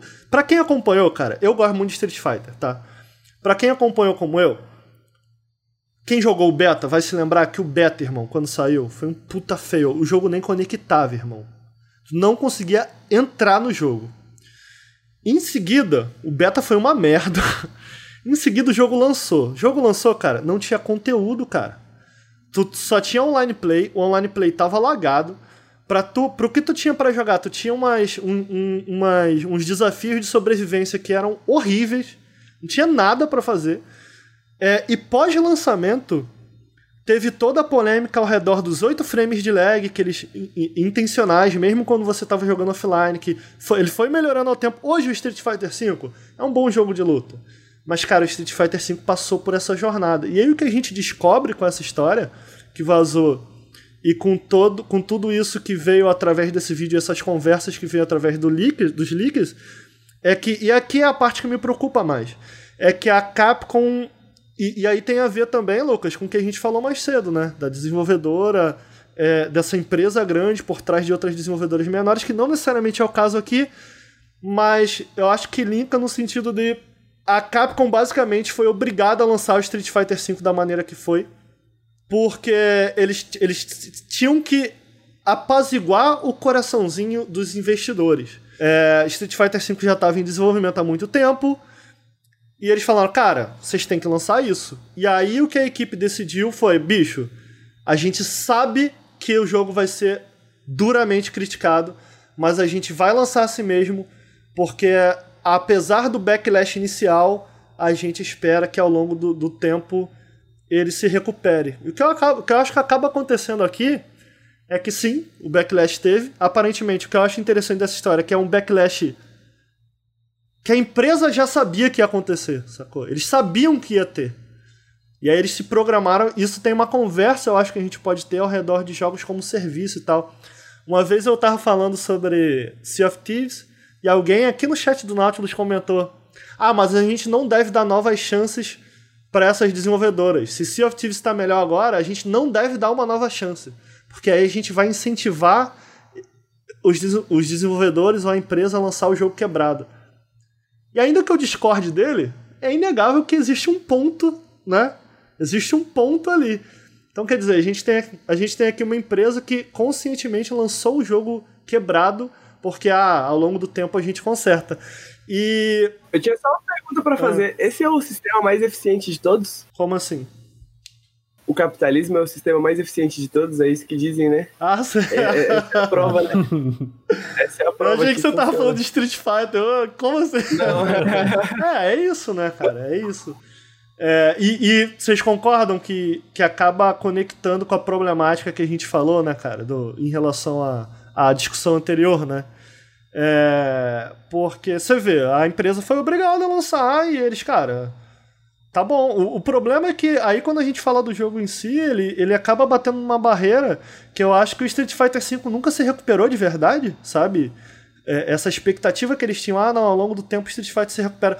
A, ainda, e eu digo, não se recuperou em relação a números, eu acho que ele é um jogo muito melhor, mas o Street Fighter V ele foi por design pensado para abranger um, um, um, público maior. Então, a gente vê no Street Fighter V um foco enorme em personagens de rushdown, são personagens de pressão. A maioria dos personagens possuem maneiras de você é, escapar ou pelo menos mitigar o problema relacionado a problema relacionado a personagens Shoto, que a gente chama os Shotokan, né, os personagens de Hadouken, ou personagens que possuem um foco muito, muito grande em espaço, né, manter o espaço como Gael, que veio só depois, ou o próprio Ryu, que tem algum ponto, ou Sagat. É, então você tem muitos personagens com múltiplas maneiras de esquivar projéteis, né? Porque claramente o foco do jogo não estava necessariamente em você conseguir é, no controle de distância. Eu estou tentando falar aqui em bom português, sem usar nenhum termo, para que todo mundo entenda. Mas no controle o, foco parecia ser menos num controle de distância e mais numa, num combate é, mano a mano, mais num combate mais próximo, para ter esse apelo a mais para esse público. E o Street Fighter V ele chega também sem nenhum combo de um link frame, né? O combo de um, de um frame link são os combos mais difíceis do Street Fighter 4, por exemplo. São muito precisos, eles exigem que você aperte o botão muito ali no momento certinho, exige muito treino e tal. Então eles removeram muito disso para apelar para um público mais casual e aí você lança o jogo sem nenhum conteúdo pro público casual. E, tipo, e aí, cara, tu perdeu esses caras para sempre, sabe? Já era, e eu acho que o Street Fighter nunca se recuperou. Depois, ele, depois eles ainda conseguem lançar um, um através, muito tempo depois do lançamento, uma campanha single player, né? Medíocre, é, né? Medíocre, bem ruim, eu joguei, bem ruim, só, só, só para dar risada mesmo. E nesses, nesses leaks, nessas conversas com desenvolvedores que tem, os desenvolvedores falam como isso foi meio que uma demanda da Capcom americana. Quem produz é a Capcom japonesa, a Capcom Japão, e você entende. A Capcom Japão tava assim, cara, eu não quero gastar tanto dinheiro numa parada que não é primária pro jogo, que é o combate. Só que a Capcom americana, ela entendia que, cara, por aqui, brother, as coisas mudaram. A gente tem a NetherRealm fazendo um puta trampo é, no Mortal Kombat e a gente precisa disso também no Street Fighter. Então houve ali um conflito de interesse entre a Capcom americana e a Capcom Japão por muito tempo para que isso fosse feito. Até porque fazer um modo história demanda muito recurso, né? é, eventualmente chegou. Então, o Street Fighter V, é, a gente acaba, pelo menos minha, do meu ponto de vista, a gente acaba entendendo toda a problemática que Street Fighter V sofreu em relação a design, em relação a, em relação à comunicação. Porque no início, ali, quando ele foi lançado, a gente ficou muito tempo sem, cara, e aí, o que, que vai ser Street Fighter? Depois de muitos meses a gente começou a entender e tal. E era basicamente por conta disso. A Capcom Japão tava perdida do lado de lá, do tipo, cara, o que, que a gente tem que fazer para melhorar esse jogo? A Capcom americana queria uma coisa, a Capcom Japão queria outra coisa, a Capcom Japão não estava se comunicando, porque a Capcom Japão não sabia o que fazer, porque o jogo foi lançado propositalmente quebrado para ser melhorado ao, ao, longo do tempo, mas eles não, não tinham uma noção do que consertar primeiro, se, pô, a gente já anuncia uma season, ou a gente anuncia melhorias, o que, que a gente faz? E por conta de todos esses problemas de budget que teve, uma das informações que também que não chega a ser confirmada é que a equipe por trás do netplay, né, é, é, da, da, parte de conexão online do jogo era muito pequena, pare... né? Era muito pequena. Era, a gente não tem uma confirmação de quantas pessoas eram, mas era uma equipe mínima por trás de Street Fighter V. Então a gente começa a entender por que por que, que Street Fighter V falhou tanto, né? Então acaba sendo curioso de um jogo que é, com certeza não alcançou os números que poderia alcançar, né? É, mas a gente vê agora eles anunciando uma nova season. E por que, que isso está acontecendo? Mas antes, Porque... antes de a gente entrar no, no, no ah. próximo, Eu só queria dar uma observação sobre esse lance do Street Sim. Fighter V. Outras coisas que eu acho que vale a pena citar da, da, da, razão da problemática é o fato de, por exemplo, a, a Jimps pegou o trabalho em cima da hora, né? Eventualmente com a exclusividade eles pegaram, tipo. Não, é heróico o que eles fizeram. Tipo... Não, total. Não, mas heróico. além de tudo, né? Além de ser, tipo, em cima da hora super corrido, que eles não tiveram o tempo que eles precisavam para trabalhar, até porque eles não tiveram tempo para explorar. Porque a ideia, né, como tu falou, inicialmente era essa pegada mais realista, que eu botei numa imagem antes aqui no vídeo, aqui na parte do videocast, que era uma pegada mais realista, meio tech, meio Virtua Fighter, né? Visualmente falando, era uma parada um pouco mais realista.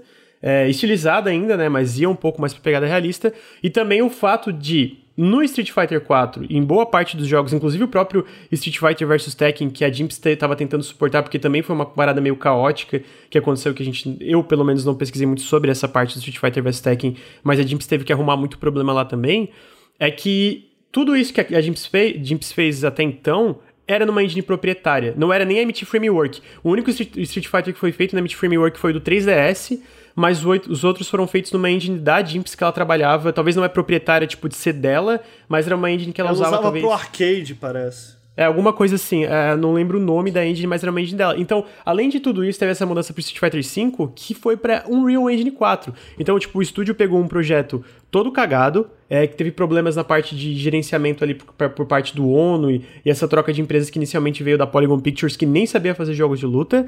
É, teve todo esse problema. Outro problema, nunca tinha sido feito um Street Fighter idealizado como jogo como serviço. Então era a primeira vez que a Jim estava fazendo isso também, sem um plano da Capcom, porque nem a Capcom sabia o que estava fazendo, e numa engine nova que a Jimps nunca tinha trabalhado com a Unreal Engine 4. Então, mano, foi tipo todos tudo contra a Jimps pra por isso que chegou no lançamento foi tão eu acho justo falar que foi tão desastroso, né? Netcode problemático, é. É, poucos personagens, pouco conteúdo, pouco tudo, né?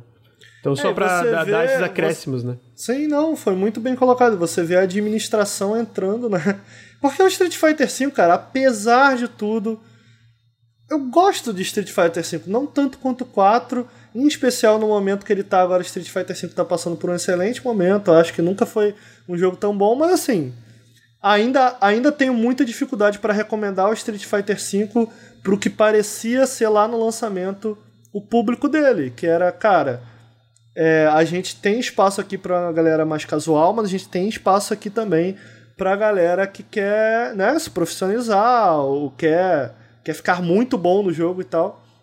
É, não tem conteúdo suficiente para um público casual. E o que eu chamo do público casual, cara, é o cara, sei lá, tipo, meu irmão que compra todo Mortal Kombat. E acaba sendo importante isso, Lucas, de vender para esse público, que é esse volume de vendas que permite com que o jogo siga sendo atualizado e que o, o jogo siga sendo siga recebendo novos personagens, novo conteúdo, pra, justamente pra galera que é mais hardcore, saca? Então, me parece que a, a NetherRealm entende muito bem disso, sabe? É, e olha que a NetherRealm ela não tem um alcance é, de jogadores profissionais é, ou de um, um alcance, o que eu quero dizer, um alcance uh, em relação a torneios, uma cena profissional tão forte quanto Street Fighter, que ainda carrega muito é, é, a cena competitiva pelo nome, muito pelo nome e tal. E aí o que me deixa triste nisso tudo é que parece que o Street Fighter 6 tá seguindo o mesmo caminho. É, era para ser um jogo, e aí a gente volta para esse leaker que eu comentei, é, era para ser um jogo de lançamento agora dos consoles. Parece que a gente não vai ter isso. É possível que a gente só veja um Street Fighter 6 em 2023. Pelo menos é essa a estimativa que o Max dá, que ele imagina que dá, pelo que ele ouviu falar interno. O desenvolvimento estava indo muito mal de Street Fighter 6, passando por problemáticas similares ao que o ao que o ao que o 5 passou e aparentemente a Capcom resolveu dar um basta tirando de vez o Ono da equipe. Esse leak fala que está havendo uma mudança interna drástica dentro da é, Capcom. Queria trazer informação aqui, Ricardo. O Sotobelo, inclusive, obrigado pelo sub, o Sotobelo. Obrigado, Soto. O Combo Fim de Brotherzão meu dormiu aqui em casa quando fizemos o Treta, em dois, o Treta 2012. Ele é um como diretor de, ele trampou de, como diretor de combate no Street Fighter V. Disse que era complicadinho trampar com o Ono. Então tá aí, informação, né? Tá aí. É, é, aparentemente essa. É porque eu vi muita gente ficando triste com a saída do, do ONU. Mas curiosamente, cara, a maioria da galera que entende. Que entende não, que, que tem alguma relação com alguém que desenvolveu ou que desenvolveu diretamente é, Street Fighter tá, tá, tá dando uma previsão mais positiva. Tá satisfeito com a saída do Ono. E que o Ono era muito rosto por trás do Street Fighter. E do Street Fighter 4 pra frente, cara, a gente vê que ele, ele de fato foi importante ali no Street Fighter 4. Eu, eu, eu, eu acho meio vacilo apagar o cara, tipo, falar que o cara entendeu. Porra, com certeza ele foi importante. E ali, cara, em 2009, a gente teve uma época meio de ouro, né, da, novamente da, da Capcom com, com jogos de luta. Só pra vocês terem uma noção, eu fiz uma anotação rápida aqui. Em 2019 a gente teve Street Fighter 4. Em 2010 a gente teve Tatsunoko vs Capcom. Em 2010 também a gente teve Super Street Fighter 4. Em 2011 Marvel vs Capcom 3. Em 2011 Super Street Fighter 4 Arcade Edition. E em 2011 Street Fighter Third Strike, relançamento para o PS3 e para os consoles. Em 2011, Ultimate Marvel vs Capcom 3. Em 2012, Street Fighter vs Tekken. Em 2013, Darkstalkers Resurrection, que vendeu muito mal. Em 2014, Ultra Street Fighter 4. Aí agora olha a diferença. Em 2014, Ultra Street Fighter 4. Em 2016, Street Fighter 5. Em 2017, Marvel vs Capcom Infinite. Em 2018, Street Fighter é, Collection. Então quer dizer, eles tiveram um boom Acho que a Capcom sofreu muito com esse com essa é, não sabendo não sabendo o timing correto, não sabendo como lançar, como o Street Fighter vs Tekken é um bom exemplo, foi o último jogo, se eu bem me lembro, que o Ono participou antes de Street Fighter V, deu muito errado, foi, foi um vexame. É, o Marvel vs Capcom Infinite, o Ono já não participa do desenvolvimento, também aparentemente por culpa de, desses problemas internos. É, então o Ono parece ser uma figura é, meio conturbada ali dentro da Capcom. E infelizmente Street Fighter VI aparentemente passou por esse problema, ao que tudo indica. É, é, é, passou por esse. Não, a gente não sabe se alguma build foi deixada de lado, mas a gente sabe que não avançou muito nos últimos desenvolvimentos. E por conta disso, a gente recebeu uma nova season de Street Fighter V. Algo parecido. Fala lá. O Sotobelo trouxe uma informação interessante aqui no chat. É, ele falou que, infos diretos da fonte, ele tinha uma cultura muito focada em crunch, teve vários mental breakdown durante o desenvolvimento. Era obrigado a tirar férias pela capa. O nesse caso, e, né? E, é, isso, eu imagino que sim. E eu acho que isso que o Ricardo estava falando da quantidade de jogos, né, da, da, dessa época, acho que exemplifica bastante bem essa cultura. Né? É, e aí o que está acontecendo agora com o Street Fighter V por conta desse atraso no Street Fighter 6, algo que aconteceu também, aparentemente não era para a gente ter recebido uma versão ultra de Street Fighter 4, só que como Street Fighter 5 estava com problema de desenvolvimento, eles tinham que agradar em números a, os acionistas da Capcom, eles decidiram pegar boa parte do conteúdo, se vocês lembrarem no Ultra, eles trouxeram a maioria dos cenários do Street Fighter Cross Tekken, que foi abandonado, deu muito errado, então eles não precisavam fazer nada novo, só trouxeram do Tekken pro 4. É, trouxeram personagens do, do Cross Tekken pro 4. E os personagens novos que não eram do Cross Tekken, tipo a Decapre, era basicamente a Kami com uma nova skin. E agora eles estão fazendo não necessariamente isso pro 5, mas eles. É, a, a, o motivo da gente ter uma nova 5 pro Season, que parecia que realmente o ciclo tinha acabado do Street Fighter 5, é porque o Street Fighter 6 está com problemas de desenvolvimento novamente. Ai, ai, essa Capcom, hein? Ai, ai, eu, me, eu imaginei aquele o pica-pau passando pano. Ai, ai, essa Capcom, né? Mas é, então, tipo, basicamente é, é isso, só que a gente também vê vários relatos de, especialmente do próprio Max, é, com essa decisão de, primeiro, é, rebaixar a posição do ONU aí de, de poder de influência e, eventualmente, com ele saindo da própria Capcom, o Max falando que nunca esteve tão esperançoso para o futuro de jogos de luta dentro da Capcom. Então, tipo, claramente tinham problemas, sabe? Tipo, por mais que ele de fato trouxe o Street Fighter 4 para onde ele foi, né, o grande sucesso, tu vê que ele não era necessariamente um cara consistente, né, na, no que, que ele fazia ali. Ele viu, a gente viu o problema no Street Fighter 5, a gente escutou que o Street Fighter 6, além de problemas, ele tinha é, ideia de times de batalha, né, algo que a gente vê ali no Marvel vs Capcom, se não me engano. Então, tipo, não tava indo muito bem, mudaram tudo e também mudaram até um pouco pelo que pode ser essa filosofia, porque muita gente que tava ali no, na parte no topo ali dos, jo dos jogos da parte de visão de jogos da Capcom era da época de arcade, né? E a época de arcade a filosofia é que ah, o gameplay vai carregar tudo. E de fato o gameplay é a parte essencial, mas né, uma campanha completa, um jogo completo lançamento, todo esse tipo de coisa também hoje a gente vê que é importante em jogos de luta pelo sucesso de jogos como Mortal Kombat, do, do, do Injustice e acho que até o próprio Killer Instinct é um exemplo bom que ele de fato saiu com pouco conteúdo, mas ele saiu já com uma campanha e ele saiu por 20 dólares, né? Foi uma, uma, um, ah, uma cara, diferença nisso. Você sabe que eu fico triste com essa notícia de uma maneira geral, porque eu não gosto de assistir Street Fighter V. Eu acho que Street Fighter V é um jogo muito chato de assistir, não gosto. É, o Street Fighter 4 ele tinha um elemento que ele era tão moldável ao tipo de jogador que tu via um Ryu, sei lá, o Ryu do Daigo jogava de uma maneira. O, o Ryu de outro pro player, cara, era um Ryu completamente diferente. Isso era fascinante, sabe? O Street Fighter V ele não é tão moldável, sacou? É, eu, não, eu não gosto de assistir Street Fighter e eu acho também Street Fighter V tem uns personagens que, eu, que são top tier, que a galera usa muito, que eu acho simplesmente insuportável de assistir. Como é que é o nome daquele demônio que é grandão? Me, me, me ajuda aí, chat. Como é que é o nome dele, cara? Tem um personagem que ele é grandão, que ele tem muita vida e muito dano. É tipo, cara, eu odeio o design dele. Abigail. Cara, odeio. Nossa, que personagem. Porque o, o Gif ainda é um personagem maneiro, sacou?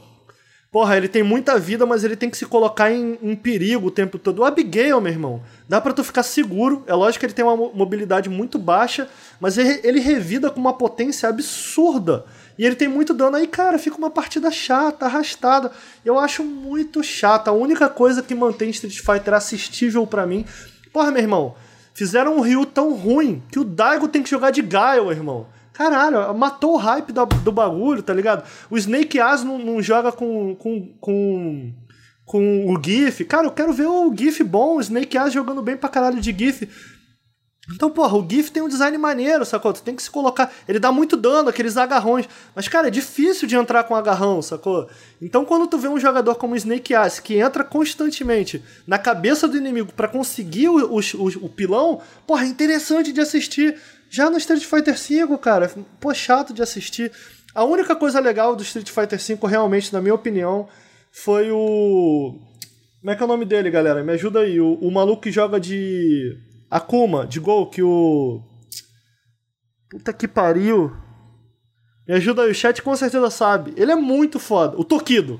Mano, o Tokido de Akuma. É fascinante de assistir. É fascinante, é muito maneiro. E ele joga muito, cara. É muito maneiro. É a única coisa legal do, do, do, da, da cena competitiva de Street Fighter V. E aí eu tava tipo, porra, tá aí, né, mano? Finalmente vai acabar o Street Fighter V. Vamos ver vocês aí. Aí tá com problema.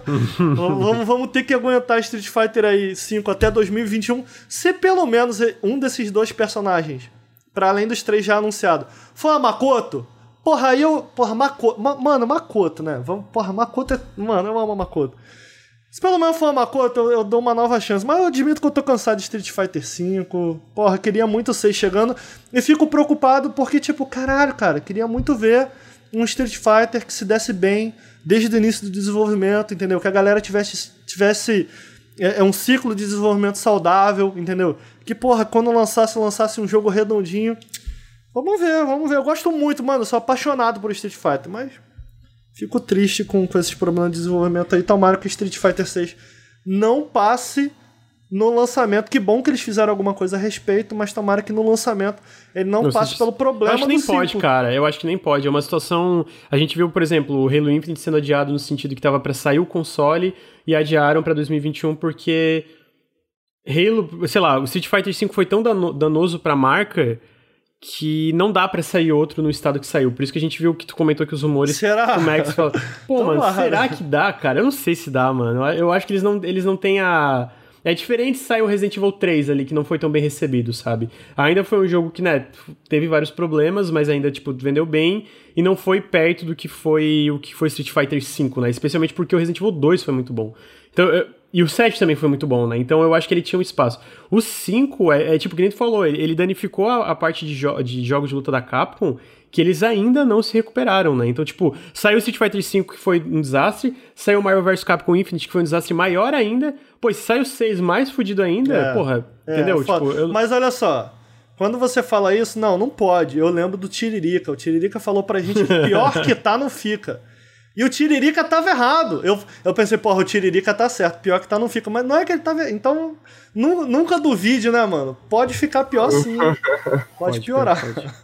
Sempre pode piorar. Mas acho que é isso aí. Tem algum comentário sobre Street Fighter no geral? Não! É, mas... Tô de boa! Não, não, não. Acho que eu. Porra eu tô aqui é, recebendo uma aula do Ricardo, na real. É, eu tô pensando, né? mano. Que... Não sei se a gente vai entrar nesse último bloco, não, porque já deu quase três horas. E vai no mínimo mais uma para esse último bloco. Eu acho que esse último assunto vai render, a gente pode deixar pro próximo. Então, gente, vai fazer assim, ó, vai ficar pra semana que vem. Segunda que vem, então, vai estar tá dentro da pauta isso do, do Fortnite. Uh, é, talvez a gente tenha um convidado especial aí, porque eu tô querendo ver uma coisa aí, não, não vou prometer nada e vocês vão saber semana que vem. Mas eu acho que pro Café com Videogames número 3 é isso, teve bastante coisa. A gente começou do Flight Simulator, conversamos bastante sobre consolidação corporativa ali da parte da, da THQ, da Microsoft, etc. E agora a gente falou basicamente sobre o futuro de Street Fighter. Eu espero que vocês tenham gostado. Como eu falei, a ideia desse podcast é trazer às vezes pautas ou informações que necessariamente não são tão discutidas ou não entram em, em é, devaneios que a gente entra aqui às vezes. Uh, espero que vocês tenham curtido. De novo, agradecer, mano. 330 pessoas agora meio-dia. Surreal, no, tá? Tipo, de manhã, bater tudo isso. Muito foda. Posso então... fazer um comentário rápido, Lucas? Claro, por favor. Eu vou pedir o pessoal, pode ser no chat aqui agora, mas de repente o pessoal que tá ouvindo ou que tá assistindo no nosso canal secundário, esse, esse a, a, gente acabou fazendo um programa em que eu pude falar tanto do Flight Simulator quanto do Street Fighter. E quando a gente pensou em fazer esse, esse programa sobre é, notícia, eu fiquei. Cara, eu não sei, porque eu não acompanho todo tipo de notícia. Então. Só que eu tenho alguns interesses que eu acompanho muito, entendeu? Tipo, esse do Street Fighter eu levei pro Lucas. Eu oh, não quero falar disso aqui, não. Eu tenho maior interesse. Só que eu não sei se isso é interessante só pra mim, entendeu? Então eu vou pedir pro pessoal comentar, sei lá, falar que se acha isso legal e tal. Porque tem algum, alguns nichos de informações muito específicos que, que, que, eu, que eu sigo e Eu gostei, pode trazer, trazer mais. Ah, mas eu não sei, pelo, pelo menos eu não vi nem, nem, eu não vi todo esse lance do Street Fighter ser repercutido por aí. Eu não vi. Mas é porque é muito ah, vale, é... Ricardo, acho que vale só a gente observar que para quem quiser saber mais, provavelmente vai ter um link na, na parte do canal alternativo do VOD original e do, do, de onde a gente tirou essas informações também, né? Que a gente tava falando sobre e tal. Uhum. Só, essa, só essa observação, Exato. pode continuar. É, eu cheguei a citar o nome do criador no início uhum, e da, uhum. da, série. Eu acho que é legal. É, acho que é bem legal ver o vídeo dele, porque o vídeo foi importante para que essas informações viessem à tona. É, então é isso, eu acabo. Eu acabo, tipo, tem certas infos gerais, tipo. Ah. O que a Rocksteady tá fazendo agora? Eu, eu, eu, geralmente não leio muito desse tipo de notícia. Eu tô começando a ler agora por conta do programa que a gente tá fazendo. Mas eu leio notícias de coisas bem específicas, do tipo a atualização da Paradox. Alguém tá interessado nisso? Eu não sei, eu tô, entendeu? Aí... Eu vi que saiu o negócio da, da do, do, relatório fiscal lá e Sim, tal. Sim, exatamente. Eu, eu, eu gosto da Paradox, eu gosto de saber o que tá rolando ali na Paradox. E a Paradox é interessante porque é uma empresa que é muito aberta sobre o que tá acontecendo internamente nela e tal. Só que é isso, aí, aí a gente vai descobrindo, mas comentem aí. Se não gostar, fala também. É, queria Queria então agradecer o Henrique e o Ricardo aí pela presença. Lembrar que o podcast, a gente, para quem tá estudando no feed, a gente faz ao vivo o Café com Videogames toda segunda às nove e meia da manhã aqui no twitch.tv barra. A gente faz live todo dia aqui também, inclusive às vezes de jogos que não saíram ainda, como foi o caso do Flight Simulator que o Ricardo tava jogando. E também que toda sexta-noite, entre 8 e, 9, 8 e 9 horas da noite, a gente começa o periscópio semanal também sobre o que, que a gente está jogando. Então eu convido vocês para seguir a gente aqui no Twitch. E convido vocês a, se vocês curtem o nosso conteúdo, seja no YouTube, aqui em podcasts, nas lives, as bobajadas que a gente faz, é, em apoiar a gente em apoia.se barra Nautilus picpay.me barra canal Nautilus ou aqui no Twitch mesmo, twitch.tv barra Nautilus, link com sub, etc, que faz uma baita diferença para o futuro do projeto, então considerem apoiar. E com isso, Henrique, você tem alguma consideração final? Bom, apoio o Nautilus. Eu gostei muito do, do conteúdo que o Ricardo trouxe aprofundado sobre o Microsoft Flight Simulator e do Street Fighter. E eu agradeço o convite do Lucas para falar mal de capitalismo, né, mano? Porque é disso que eu gosto de fazer. Segunda de manhã ainda é o melhor é... tipo de trabalho. Eu tá tenho aí, um então. comentário, Lucas. Eu ia passar para você agora. Fala. Pessoal, gostou da curiosidade? Vou trazer uma curiosidade aqui para fechar esse programa, Lucas. Sabia que os otakus ficaram putos porque cortaram a bunda da Kami e da Rainbow Mika no Street Fighter V porque a ESPN queria passar os torneios ao vivo e eles falaram com bunda não rola. Aí a Capcom tirou. Então esperem Street Fighter 6 sem bunda. É isso aí. E aí a gente chega na conclusão que o Otaku tem que acabar, né? É isso aí também. É... Não, Ricardo, mas além disso, você tem alguma consideração final? Não, é isso aí. Acho que foi, foi um bom programa. Fiz o pedido aí pra galera. É, acompanhem o Periscópio também como o Lucas já fez a chamada aí, toda sexta, a partir das 8, aqui no nosso Twitch. Vem assistir ao vivo, interagir com a gente ao vivo. Esse programa é muito melhor ao vivo, esse programa é mais gostosinho ao vivo. Esse programa foi feito para ser assistido ao vivo com uma xícara de café. Então venha assistir com uma xícara de café ao vivo no nosso twitch.tv barra Muito obrigado aos meus amigos Henrique, Lucas e a todo o chat e ouvintes. É isso aí, gente. Queria agradecer os mais de, mais de 300 Obrigado, pessoas gente. que assistiram ao vivo. Muito obrigado, a recepção tá muito incrível. E também quem tá escutando no feed, muito obrigado por escutar e acompanhar os nossos podcasts. E com isso, é... a gente termina o terceiro episódio do Café com Videogames. Valeu, gente. Um grande abraço para todo mundo. Falou. Bom almoço ou, sei lá, janta, etc. Não sei. Tchau pra vocês. Valeu. Beijo.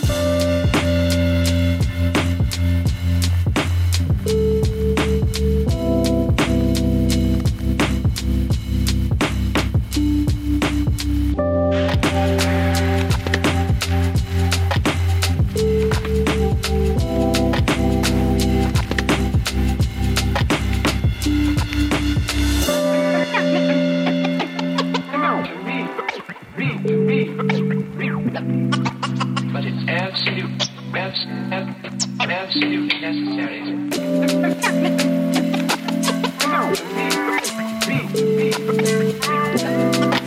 But it's necessary.